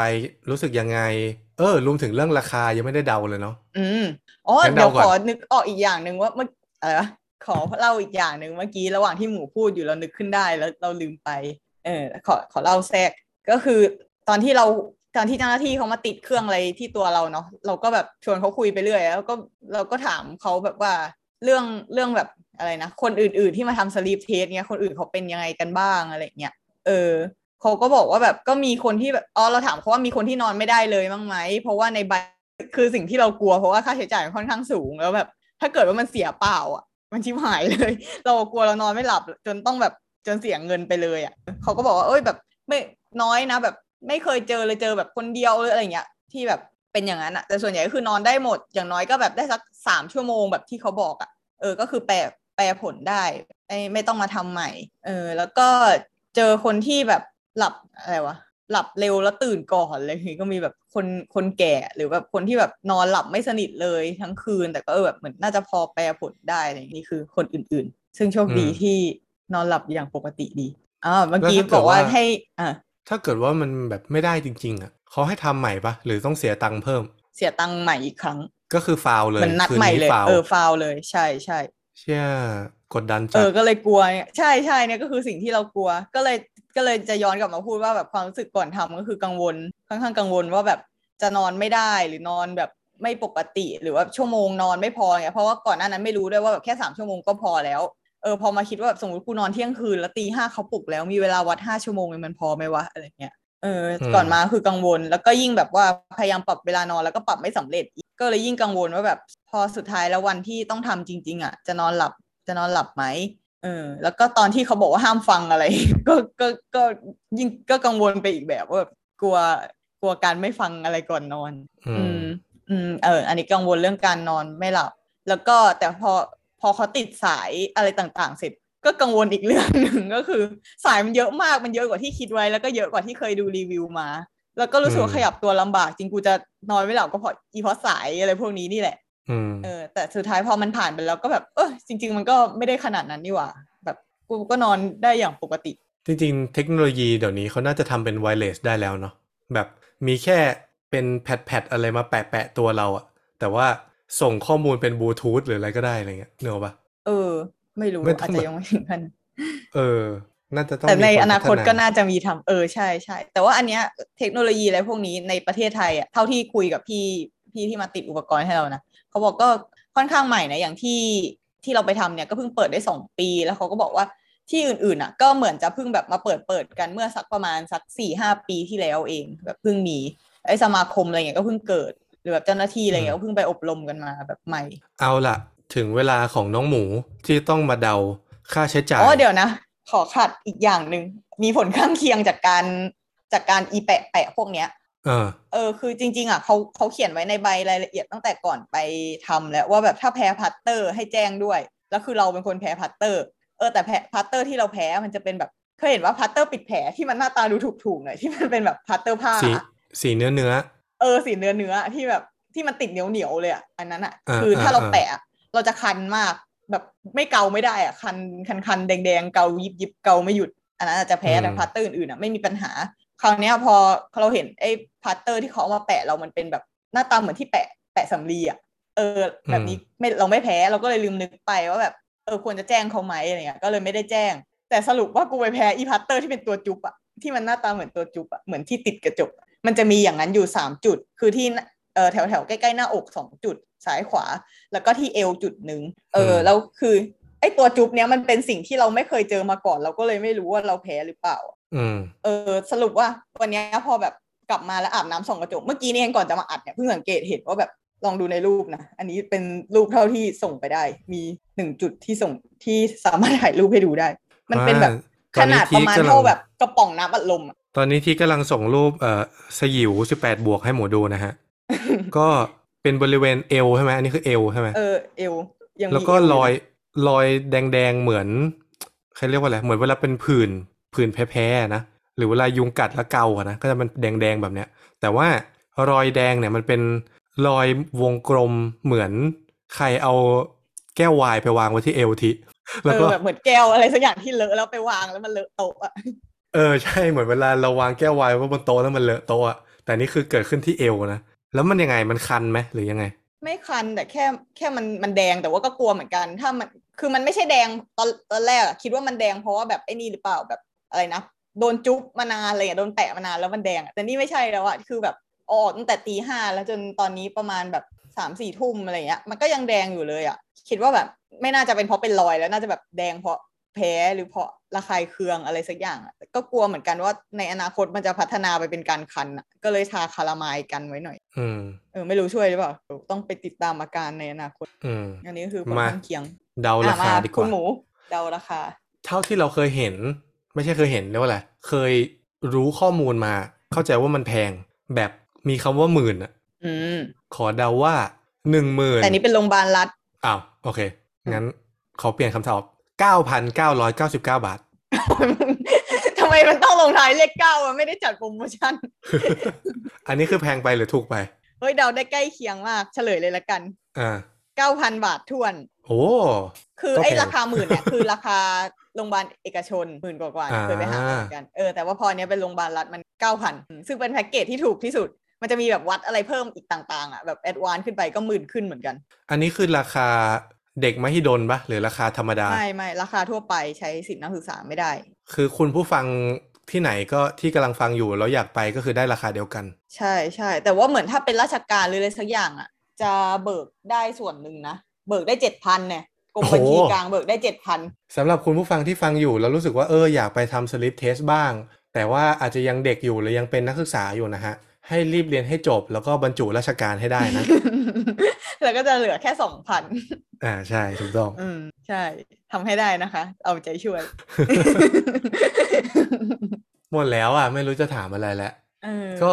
ดูเป็นประสบการณ์ที่แปลกดีนะแล้วก็เออแปลกแปลกคิดว่าน่าจะไม่ใช่แบบ หลาย ๆ คนจะได้ไปทำอะเนาะคือมคือตอนเนี้ยใช่เอาจเอาจริงๆ เนื่องจากว่าผลมันยังไม่ออก แล้วก็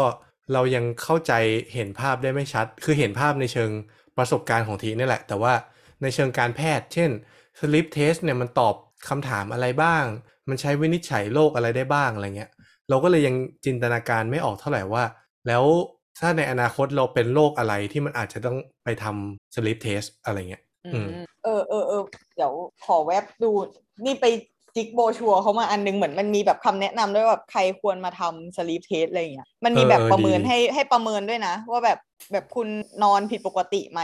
คุณเอ่อแบบง่วงนอนเกินปกติไหมอะไรเงี้ยมันมีให้แบบมีอยู่แปดข้อ แล้วก็แบบมีให้คะแนนศูนย์ถึงสามว่าแบบไม่มีไม่ไม่น่าแบบไม่มีทางหลับเลยในสถานการณ์ต่อไปนี้กับจนถึงแบบมีโอกาสหลับได้มากอะไรเงี้ยไอสถานการณ์ที่เขาให้มาคือ นั่งอ่านหนังสือ ดูทีวี นั่งนิ่ง ๆ ในที่สาธารณะ เป็นผู้โดยสารรถยนต์นานเกินหนึ่งชั่วโมง ได้นอนเอนหลังพักในเวลาบ่าย นั่งอยู่แล้วพูดคุยกับคนอื่น นั่งอยู่เงียบ ๆ หลังรับประทานอาหารกลางวัน โดยไม่ได้ดื่มเครื่องกาสหลับได้มากน้อยแค่ไหน ซึ่งก่อนเรามาทำอะ ตอนที่แบบเหมือนเราเดินผ่านไอ้ศูนย์เนี้ยแหละอีโบชัวเนี้ยมันวางอยู่ เราเคยลองจิกมาลองทำดูแล้ว แล้วเราก็คือแบบ ปกติดีแบบไม่ได้มีไม่ได้มีความเสี่ยงอะไร ก็เลยตอนนั้นก็เลยคิดเออกูคงไม่ได้มาใช้หรอกศูนย์นี้ ที่เขาพูดมากูหลับได้หมดเลยอะหรอใช่นี่นี่แทบไม่หลับสักอันเลยนะในเนี้ยมีหลับยกแค่เว้ในนเป็นผู้โดยสารรถยนต์ ยกเว้นที่อะไรนั่งคุยกับคนอื่นอยู่แล้วหลับเนี่ยอันนี้แปลกๆแล้วแต่แต่อันอื่นอะหลังกินข้าวอะไรที่พูดมาอ่านหนังสือเนี่ยกูหลับได้หมดเลยเอออ๋อแล้วก็มีแบบ แล้วเขาก็มีข้อมูลว่าคุณเสี่ยงต่อภาวะหยุดหายใจขณะหลับไหม เออถ้าถ้าเป็นตามนี้ก็คือเสี่ยงนะ ก็คือมีกลเสียงดังเป็นประจำ โมโหหงุดหงิดง่ายมีโดยไม่มีสาเหตุ ตื่นนอนมีด้วยความอ่อนล้าไม่สดชื่นมึนมีศีรษะเป็นประจำ สะดุ้งตื่มึนนกลางดึกมึนศีรษะฝันคืออะไรร้ายวะ กินเหล้าเหรอะเออเวียนเวียนบ้านหมุนเนี่ยอะไม่มีแล้วกันสะดุ้งตื่อันนนี้กลางดึกฝันฝันร้ายนอนละเมอมีปัสสาวะบ่อยในกลางคืน คอแห้งเมื่อตื่นขึ้นมาอันนี้มึงมีแน่มึงชอบนอนอ้าปากเอ้ยมีมีเออมีจริง เส้นรอบวงคอมากกว่า15.17นิ้ว เชื่อใครจะรู้อ๋ออะเอไม่รู้ออะใช่ เออ ตอนก่อนเขาตอนตอนที่เขาให้วัดค่าอะไรต่างๆ ในร่างกายเขามีสายวัดให้มาวัดแบบบริเวณต่างๆ ของร่างกายเนี่ยมีวัดแบบคางถึงลูกกระเดือกมีวัดเส้นรอบคอ วัดเส้นรอบเอว วัดเส้นรอบสะโพกเลยเออแต่เขาให้เราวัดเป็นเซนเหรอครูบอกไว้แล้วโอเค เมื่อกี้เราถึงไหนนะ อ๋อถึงเมื่อเรื่องเมื่อกี้ถึงเส้นรอบวงคออะยังเหลืออีกข้อหนึ่ง ที่เสี่ยงต่อภาวะหยุดหายใจขนาดหลับก็คือดัชนีมวลมวลกายหรือว่า BMI มากกว่า35อันนี้ไม่น่าถึง ไม่น่าถึงปะสามห้าเยอะมากเลยนะกูก็20กว่าเองเอเอออแล้วก็เอ่อภาวะที่เกิดอะไรวะอาการไหนบ้างที่แบบเป็นการแบบผิดปกติในการนอนอะไรเงี้ยเขาก็มีแบบชื่อภาวะอะไรอย่างงี้ให้ดูมีแบบนอนกรนหยุดหายใจขณะหลับจากการอุดกั้น นอนไม่หลับ นาฬิกาชีวิตแปรปรวน นอนละเมอ นอนกัดฟัน การเคลื่อนไหวและพฤติกรรมผิดปกติขณะหลับ นอนขากระตุกอืมภาวะขาอยู่ไม่สุขขณะหลับ อันนี้ชื่อชื่อแปลกมากภาวะง่วงนอนมากในช่วงกลางวัน ภาวะลมหลับ แล้วก็มีนี่ด้วย ผู้ป่วยภาวะความดันโลหิตสูง ผู้ป่วยเบาหวานอ้วนลงพุง อันนี้คือแบบกลุ่มที่อะไรวะกลุ่มที่น่าจะเกิดการผิดปกติตอนนอนอะไรอย่างเงี้ยอืม อืม ก็คร่าวๆนะน่าสนใจจริง ๆ สามารถไปหา น่าจะไปหาอ่านเพิ่มเติมได้ อ๋อแล้วก็ถ้าสมมติว่าผิดปกติในการนอนนี้ใช่ไหมสมมติว่าหยุดหายใจขณะหลับอะสามารถแก้ไขได้ยังไงได้บ้างก็คือ มันมีเครื่องให้เรามาใส่ได้ แบบใส่ขณะนอนทุกๆคืนเนี่ย เป็นเครื่องแบบคล้ายๆเครื่องช่วยหายใจหน่อยๆเออชื่อว่าเครื่อง CPAP ก็คือ CPAP เขาชื่อทางการมันคือเครื่องช่วยหายใจแรงดันบวก เออ ก็คือเหมือนเอาไว้ช่วยเปิดทางเดินหายใจ ไม่ให้ตีบระหว่างนอน อืมก็คือแบบสามารถ ถ้าสมมติว่าหยุดหายใจขณะหลับเนี่ย สามารถซื้อเครื่องเนี้ยมาใส่นอนที่บ้านได้เพื่อแก้ไข เออเท่าที่อืมทราบมาก็คือเครื่องนี้ก็ราคาหลายหมื่นอืมอืมหวังว่าเราจะไม่ต้องใช้ ใช่ใช่แต่ถ้ามันถึงขั้นที่มันหยุดหายใจขณะนอนมันก็ต้องใช้แหละนะจะกี่บาทมันก็ต้องเอซื้ออใช่นะใช่ใช่ใช่เดี๋ยวใช่จะตายเอา เออ เออน่ากลัวจัง อืมโอเค เราเคย เราเคยได้ยินมาว่าพวกที่นอนอะไรเงี้ยก็มีผลนะ แบบหมอน ความนุ่มความแข็งอะไรเงี้ย ก็มีผลอืมต่อ เขาเรียกว่าอะไรนะ คุณภาพการนอนอะเออ อืมเหมือนประมาณว่า บางคนอย่างเช่น ที่ทีบอกว่า นอนเจ็ดแปดชั่วโมง แต่ตื่นมาแล้วก็ยังรู้สึกไม่เต็มอิ่มอะ เหมือนยังเหนื่อย ยังเหมือนได้ เออชาร์จแบตกลับมาไม่เต็มร้อยอะเขาบอกว่าอืมบางทีก็ขึ้นอยู่กับสิ่งแวดล้อมที่เรานอนอะแบบเตียงมันแข็งไป มันนุ่มไป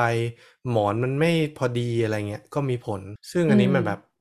แต่คนแก่แล้วเท่านั้นแหละนะที่คุยกันเรื่องเนี้ยเด็กวัยรุ่นเขาไม่สนใจหรอก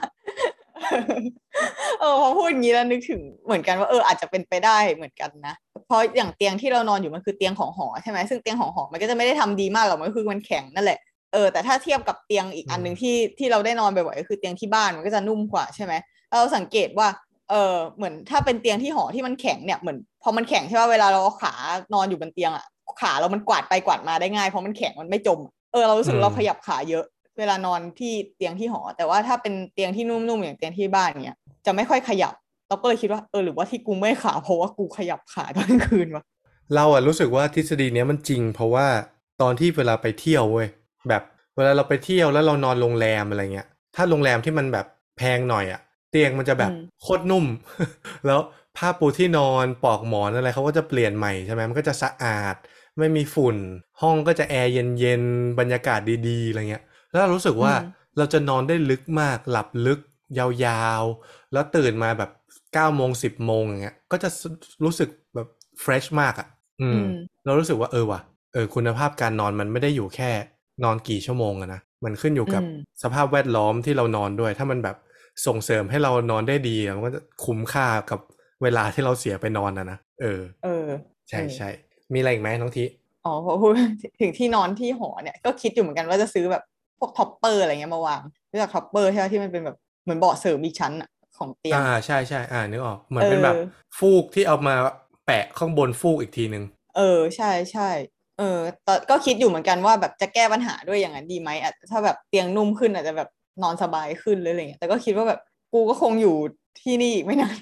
เออ ก็เลยคิดว่าแบบก็ เป็นการลงทุนที่ไม่รู้จะคุ้มหรือเปล่าอะไรเงี้ยเพราะ topper อันนึงมันก็ถ้าดีๆ มันก็แพงอยู่เหมือนกันก็เลยยังไม่ได้ซื้อสักทีก็เลยไม่ไม่เคยทดลองแก้ปัญหาณจุดนี้ เราคิดเหมือนกันแต่ว่าเราคิดไปถึงหลายมิติเลยอะแบบอยากทำนู่นอยากทำนี่ในบ้านตัวเอง ในห้องตัวเองให้มันรู้สึกว่าแบบน่าอยู่อะไรเงี้ย แต่ก็ยังอยู่ในภาวะที่ยังอยู่หอใช่ไหมก็ทำอะไรมากอืมไม่ได้ใช่เราก็เลยใช่นึกใช่ว่างั้นแหละก็เราก็เลยนึกว่าเอออยากจะรีบๆเรียนให้จบ แล้วก็อาจจะซื้อคอนโดของตัวเองอะไรเงี้ย แล้วเราจะได้ทำห้องให้มันแบบเอออยากที่เราอยากได้ ซึ่งอืมพอถึงจุดเนี้ยก็อีกครั้งหนึ่งนะว่า มีแต่คนแก่เท่านั้นแหละที่นึกเรื่องเนี้ย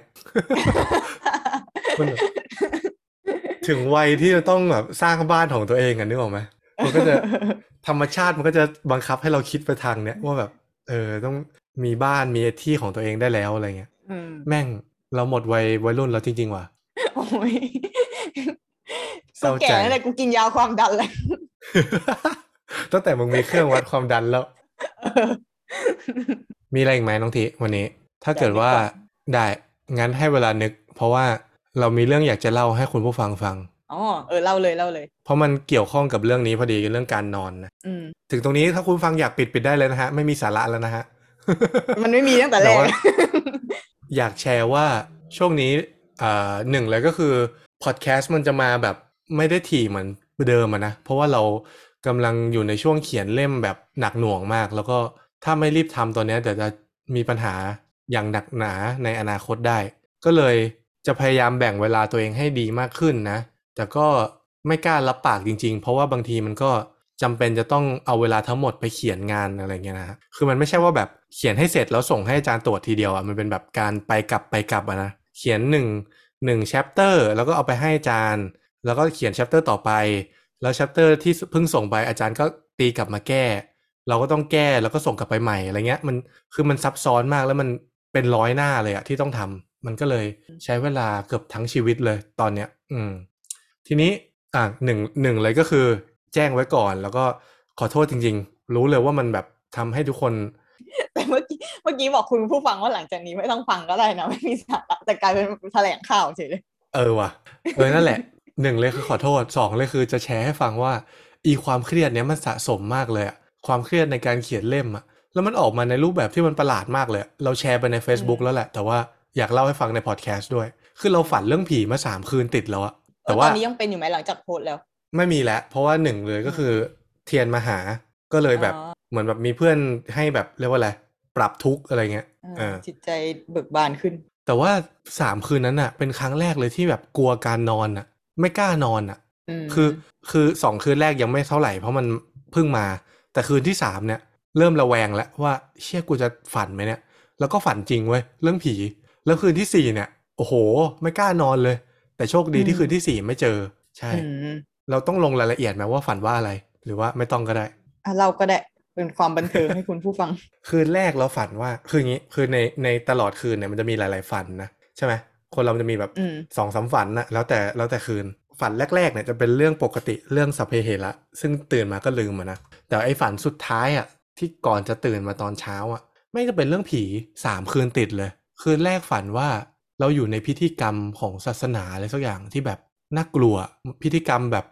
ดิบๆเถื่อนๆอะมีเลือด มีการบูชายัน มีการสังเวยอะไรเงี้ยมีการดึงผู้หญิงไปข่มขืนเพื่อบูชาอะไรเงี้ยแบบ คือแรกเนี่ยยังไม่ใช่ผีแต่ว่าในเชิงของภาพอะน่ากลัวสุดเลย คือภาพแม่งเหมือนดูร่างทรงอะมึงดูร่างทรงยังอืมดูแล้วเออเหมือนแล้วแต่ว่ากูอยู่ในนั้นน่ะเนกอะปะเออเออ แล้วแล้วทุกคนก็ดูแบบเหมือนโดนล้างสมองอะทุกคนก็คือทำตามแล้วก็ไม่คิดอืมไม่มีใครค้านไม่มีใครแย้ง ผู้หญิงที่โดนดึดึงไปข่มขืนก็คือ โดนดึงไปแบบหน้าตาแบบไร้อารมณ์อะอืม ซึ่งแม่งครีปปี้มากๆ แล้วสุดท้ายเราก็ เห็นว่าแบบเหมือนอารมณ์แบบเหมือนมีสะพานหรืออะไรสักอย่างที่แบบข้างล่างเป็นพื้นที่ต่ำๆที่เขาจัดงานกันอยู่ด้านบนอะไรเงี้ยเราก็เลยตัดสินใจโดดสะพานลงมาเลยแบบไม่ไหวแล้วอะอืมเออ เพื่อเอาตัวรอดอะไรเงี้ยแล้วพอโดดลงมาอืมก็ตื่น ใช่ไหมแบบน่ากลัวสัตว์อืมคืนที่สองฝันว่าเจอเพื่อนสมัยมัธยม เออเจอเพื่อนเพื่อนเก่าที่รู้จักกันในชีวิตจริงอะนะแต่ว่าในฝันเนี่ยเพื่อนแม่งมีลูกละสองคน แล้วก็เหมือนแบบปาร์ในตี้ชีวิตกันจริงนั่เขามียังอย่างอย่างในชีวิตจริงยังไม่มีอืมแล้วก็นั่งดื่มนั่งคุยอะไรกันอัปเดตชีวิต เสร็จแล้วไอ้เพื่อนคนเนี้ยจากในกลุ่มเพื่อนหลาย ๆ คนนะเพื่อนคนเนี้ยมันก็เดินไปหาลูกสองคนไปเล่นกับลูก แล้วเราเห็นว่าอุ้ยน่ารักจังเออพ่อแม่เอ้ยพ่อลูกเล่นกันอะไรเงี้ยเราก็เลยหยิบกล้องมาถ่ายรูปให้ให้เพื่อน แบบเหมือนแคนดิดอะไรเงี้ยอืมแต่พอถ่ายรูปปุ๊บแม่งมีเด็กผู้ชายอีกคนนึงโผล่มาข้างหลังเพื่อนเราเฉยเลย ในรูปนะ มีสามคน เออ แต่เราเงยหน้ามามองมีสองว่ะ แต่ว่าเราก็เลยถ่ายรูปอีกรูปหนึ่งย้ำลงไป ในรูปมีสามเว้ยอืมแล้วเด็กคนนั้นก็หน้าตาแบบเศร้าๆอะไรเงี้ยอืมนี่คือเรื่องที่สองอืมสบายเรื่องสุดท้าย อันนี้พีคสุดเลย เรื่องสุดท้ายอีกครั้งหนึ่งละฝันว่าอยู่กับเพื่อนมัธยม อันนี้หลายคนเลยเกือบทั้งห้องเลยมั้งเสร็จแล้วเราปวดฉี่ก็เราจะไปฉี่ก็มีเพื่อนคนหนึ่งจะไปเหมือนกัน แบบปวดฉี่พร้อมกัน เป็นผู้หญิง เออเราก็เลยเดินไปกับเพื่อนจะไปฉี่ มันก็จะมีห้องน้ำแบบชายหญิงแยกกันใช่ไหมอืมแต่เพื่อนเราบอกว่าไม่เป็นไรมาฉี่ด้วยกันก็ได้หมายถึงแบบมันมันเข้าคนละห้องอยู่แล้วมาฉี่ด้วยใช่ไหกัมนก็ได้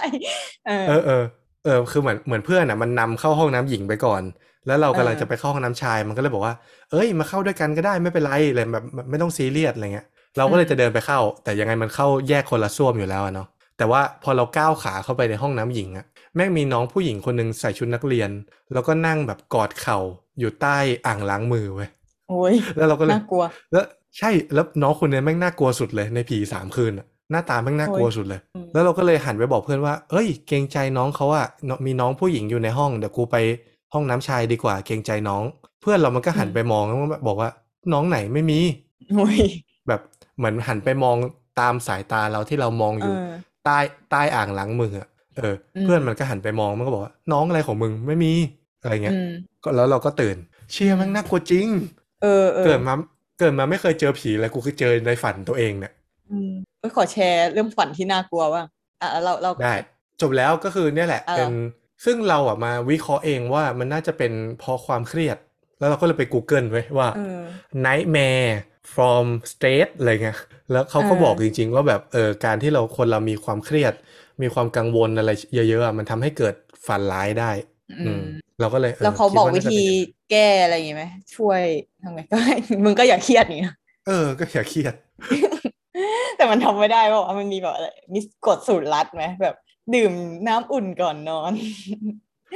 เปิดไม่รู้ฟังเออเพลงไม่รู้บรรเลอะงไม่รู้เออ เออ แต่ว่าเวลาเราเครียดเราก็จะฝันร้ายเหมือนกันแต่เราดีหน่อยที่เราฝันออกแนวแบบเรียลลิสติกหน่อยไม่ได้เป็นแบบ แนวผีอะจะชอบฝันว่าทำงานหรือฝันว่าโดนทวงงานอะไรเงี้ยซึ่งมันก็เครียดในฝันแหล้วแต่ว่าอย่างน้อยก็กูไม่หเจลออนผีดีกว่า กูเจอผีดีกว่าอย่างนั้นอะ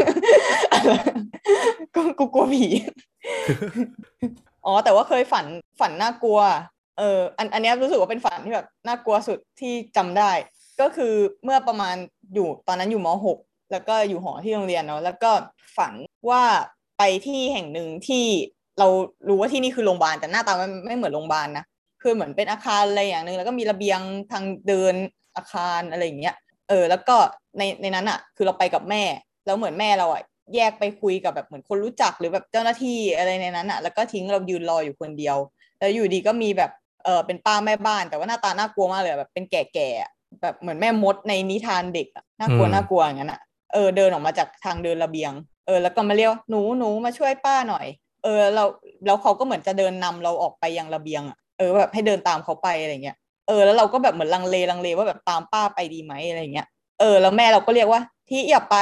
แล้วเราก็ตื่น เออแล้วแล้วคือแบบตื่นมาก็รู้สึกกลัวแล้วเพราะเคยได้ยินไหมแบบเรื่องแบบที่คนเรียกไปอยู่ด้วยอะอืมอืมอืมเออเออใช่แบบพอไปเล่าให้คนอื่นฟังเขาก็เออมันดูเป็นแนวนั้นอะไรเงี้ยแล้วก็แบบเขาก็ถามว่าแม่สวดมนต์หรือเปล่าอะไรเงี้ยก็บอกเออสวดเขาบอกเออแบบแม่แบบเหมือนแบบพลังที่แม่สวดมนต์อะไรเงี้ย สามารถแบบมาช่วยลูกได้อะไรอย่างเงี้ย สรุปคือยังไม่ตาย สรุปคือแม่เป็นแบบเป็นนักเวทที่มาปกป้อง เออ เออใช่ไหมแล้วก็ชอบโคตรเท่ฝันอะไรแปลกๆเว้ยเออเคยมีมีอยู่วันหนึ่งคือเราอะฝันแปลกๆบ่อย แต่โดย โดยที่เราไม่รู้ตัวว่ามันนี่คือแปลกอะเออแล้วมีวันหนึ่งไปเล่าให้น้องในแลบฟัง เออ บอกว่าเนี่ยเมื่อเช้าอะตื่นมาใส่บาตรตอนประมาณแบบตีห้ากว่าๆอะไรเงี้ยเสร็จแล้วก็กลับมานอนต่อแล้วก็เนี่ยฝันแปลกมากเลย คือฝันว่าอยู่ในงานแต่งงาน ซึ่งเราเป็นเจ้าสาว แล้วก็เจ้าบ่าวคือเพื่อนเราสมัยมัธยม เออ แต่คือ ซึ่งในความเป็นจริงอะมันเป็นเกย์นะเออ แต่ว่าคือในงานในฝันนะมันเป็นเจ้าบ่าวเราแล้วเราเป็นเจ้าสาว แล้วก็คือในในงานนะมีเด็กผู้หญิงคนหนึ่งอายุประมาณแบบปสองปสามอะไรเงี้ยเออ มากับเราด้วยแล้วก็เหมือนเรารู้ว่านี่คือลูกเรา แต่ไม่ใช่แบบลูกแบบที่เราให้กำเนิดมานะเป็นเป็นลูกติด ซึ่งไม่ใช่ไม่รู้ติดมาจากไหน ไม่ได้มาจากเจ้าบ่าวด้วยไม่ได้มาจากเราด้วยแต่เหมือนถูกแอสไซน์ว่าเด็กคนนี้คือลูก เออแล้วแล้วแบบมันก็เดินตามเราไปไหนมาไหนในงานอะไรเงี้ยแล้วคราวเนี้ยเขาก็เรียกเจ้าบ่าวเจ้าสาวขึ้นเวที เออแล้วคราวเนี้ยเด็กเนี่ยบอกว่าแม่ปวดฉี่ก็คือกูต้องพาเด็กนี่ไปเข้าห้องน้ำเออ แล้วพอแบบพอเข้าห้องน้ำเสร็จอะคือกูก็เข้าไปกับเด็กใช่ไหมในห้องน้ำแล้วพอออกมาสภาพแวดล้อมมันไม่ใช่งานแต่งแล้ว มันกลายเป็นตลาดเก่าๆเออ แล้วก็นี่กับเด็กก็หลงเดินหลงอยู่ในตลาด เออ หาทางออกไม่ได้จนสุดท้ายไปเจอครอบครัวตัวเองแบบเยอะๆแบบญาติญาติอะไรเงี้ยนั่งกินข้าวกันอยู่ เออ แล้วก็ตื่นขึ้นมา เออคราวเนี้ยพอเล่าพอเล่าเสร็จอะน้องที่ฟังก็เลยบอกว่าแบบเมื่อกี้แบบที่พี่ไปใส่บาตรมา มันมีแบบเด็กตามมาขอส่วนบุญหรือเปล่ากูแบบโอ๊ยกลัว ก็เป็นได้ เออ แล้วก็ชอบฝันเห็นตัวเลข เร็วเฮ้ๆยนี้ก็ฝัน เออ เลขอะไรเลขอะไรเอาปะเอาปะบอกบอกเลขไหมเผื่อคุณผู้ฟังจะได้โชค แต่กว่ากูจะตัดอะนะเอ้ยก็งวดนั้นไงอ๋อ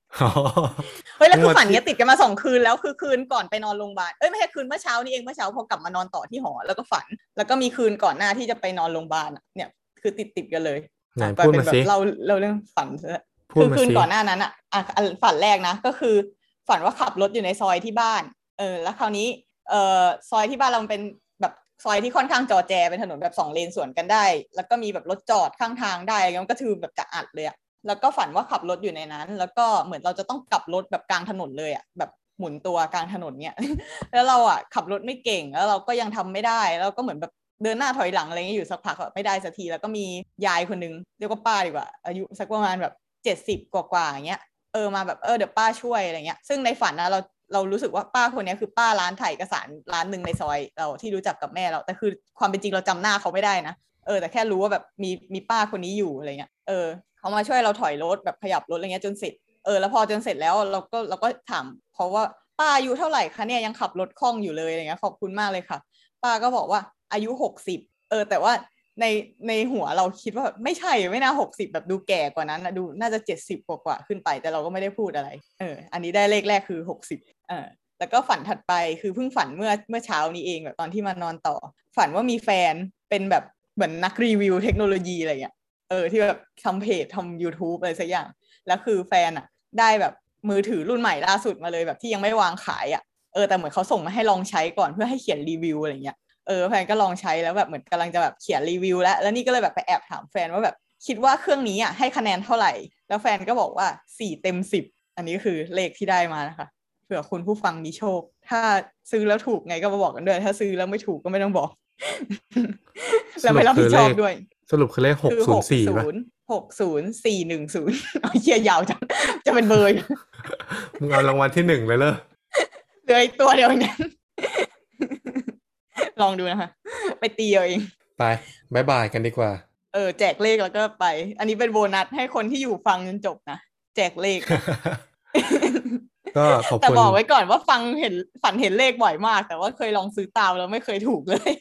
คนเราอาจจะไม่ได้เกิดมาเพื่อรวย แต่เกิดมาเพื่อให้คนเพื่ออื่นแจรกวยเลขเออใช่ว่ะลองดูแล้วกัน ขอบคุณทุกคนที่ฟังมาถึงตรงนี้นะครับ แล้วก็เจอกันใหม่เมื่อตอนต่อไปอัพนะฮะฮะเมื่อไหร่ก็ไม่รู้ มีอะไรไปคุยกันได้ใน Instagram นะครับ อยากดูรูปที่พูดถึงกันทั้งหมดในตอนนี้นะฮะ ก็ Instagram เหมือนกันนะครับ ไม่เป็น pineapple M A I P E N มาแล้วก็ pineapple นะครับอืมสำหรับตอนนี้ขอบคุณทุกคนที่ฟังนะครับ แล้วก็เจอกันใหม่ตอนหน้า สวัสดีครับ สวัสดีค่ะ can get crazy, but hey, that's okay. We've got another day to make mistakes and say sorry. There's no sense in our worry, cause all we can do is try our best to make it through with love.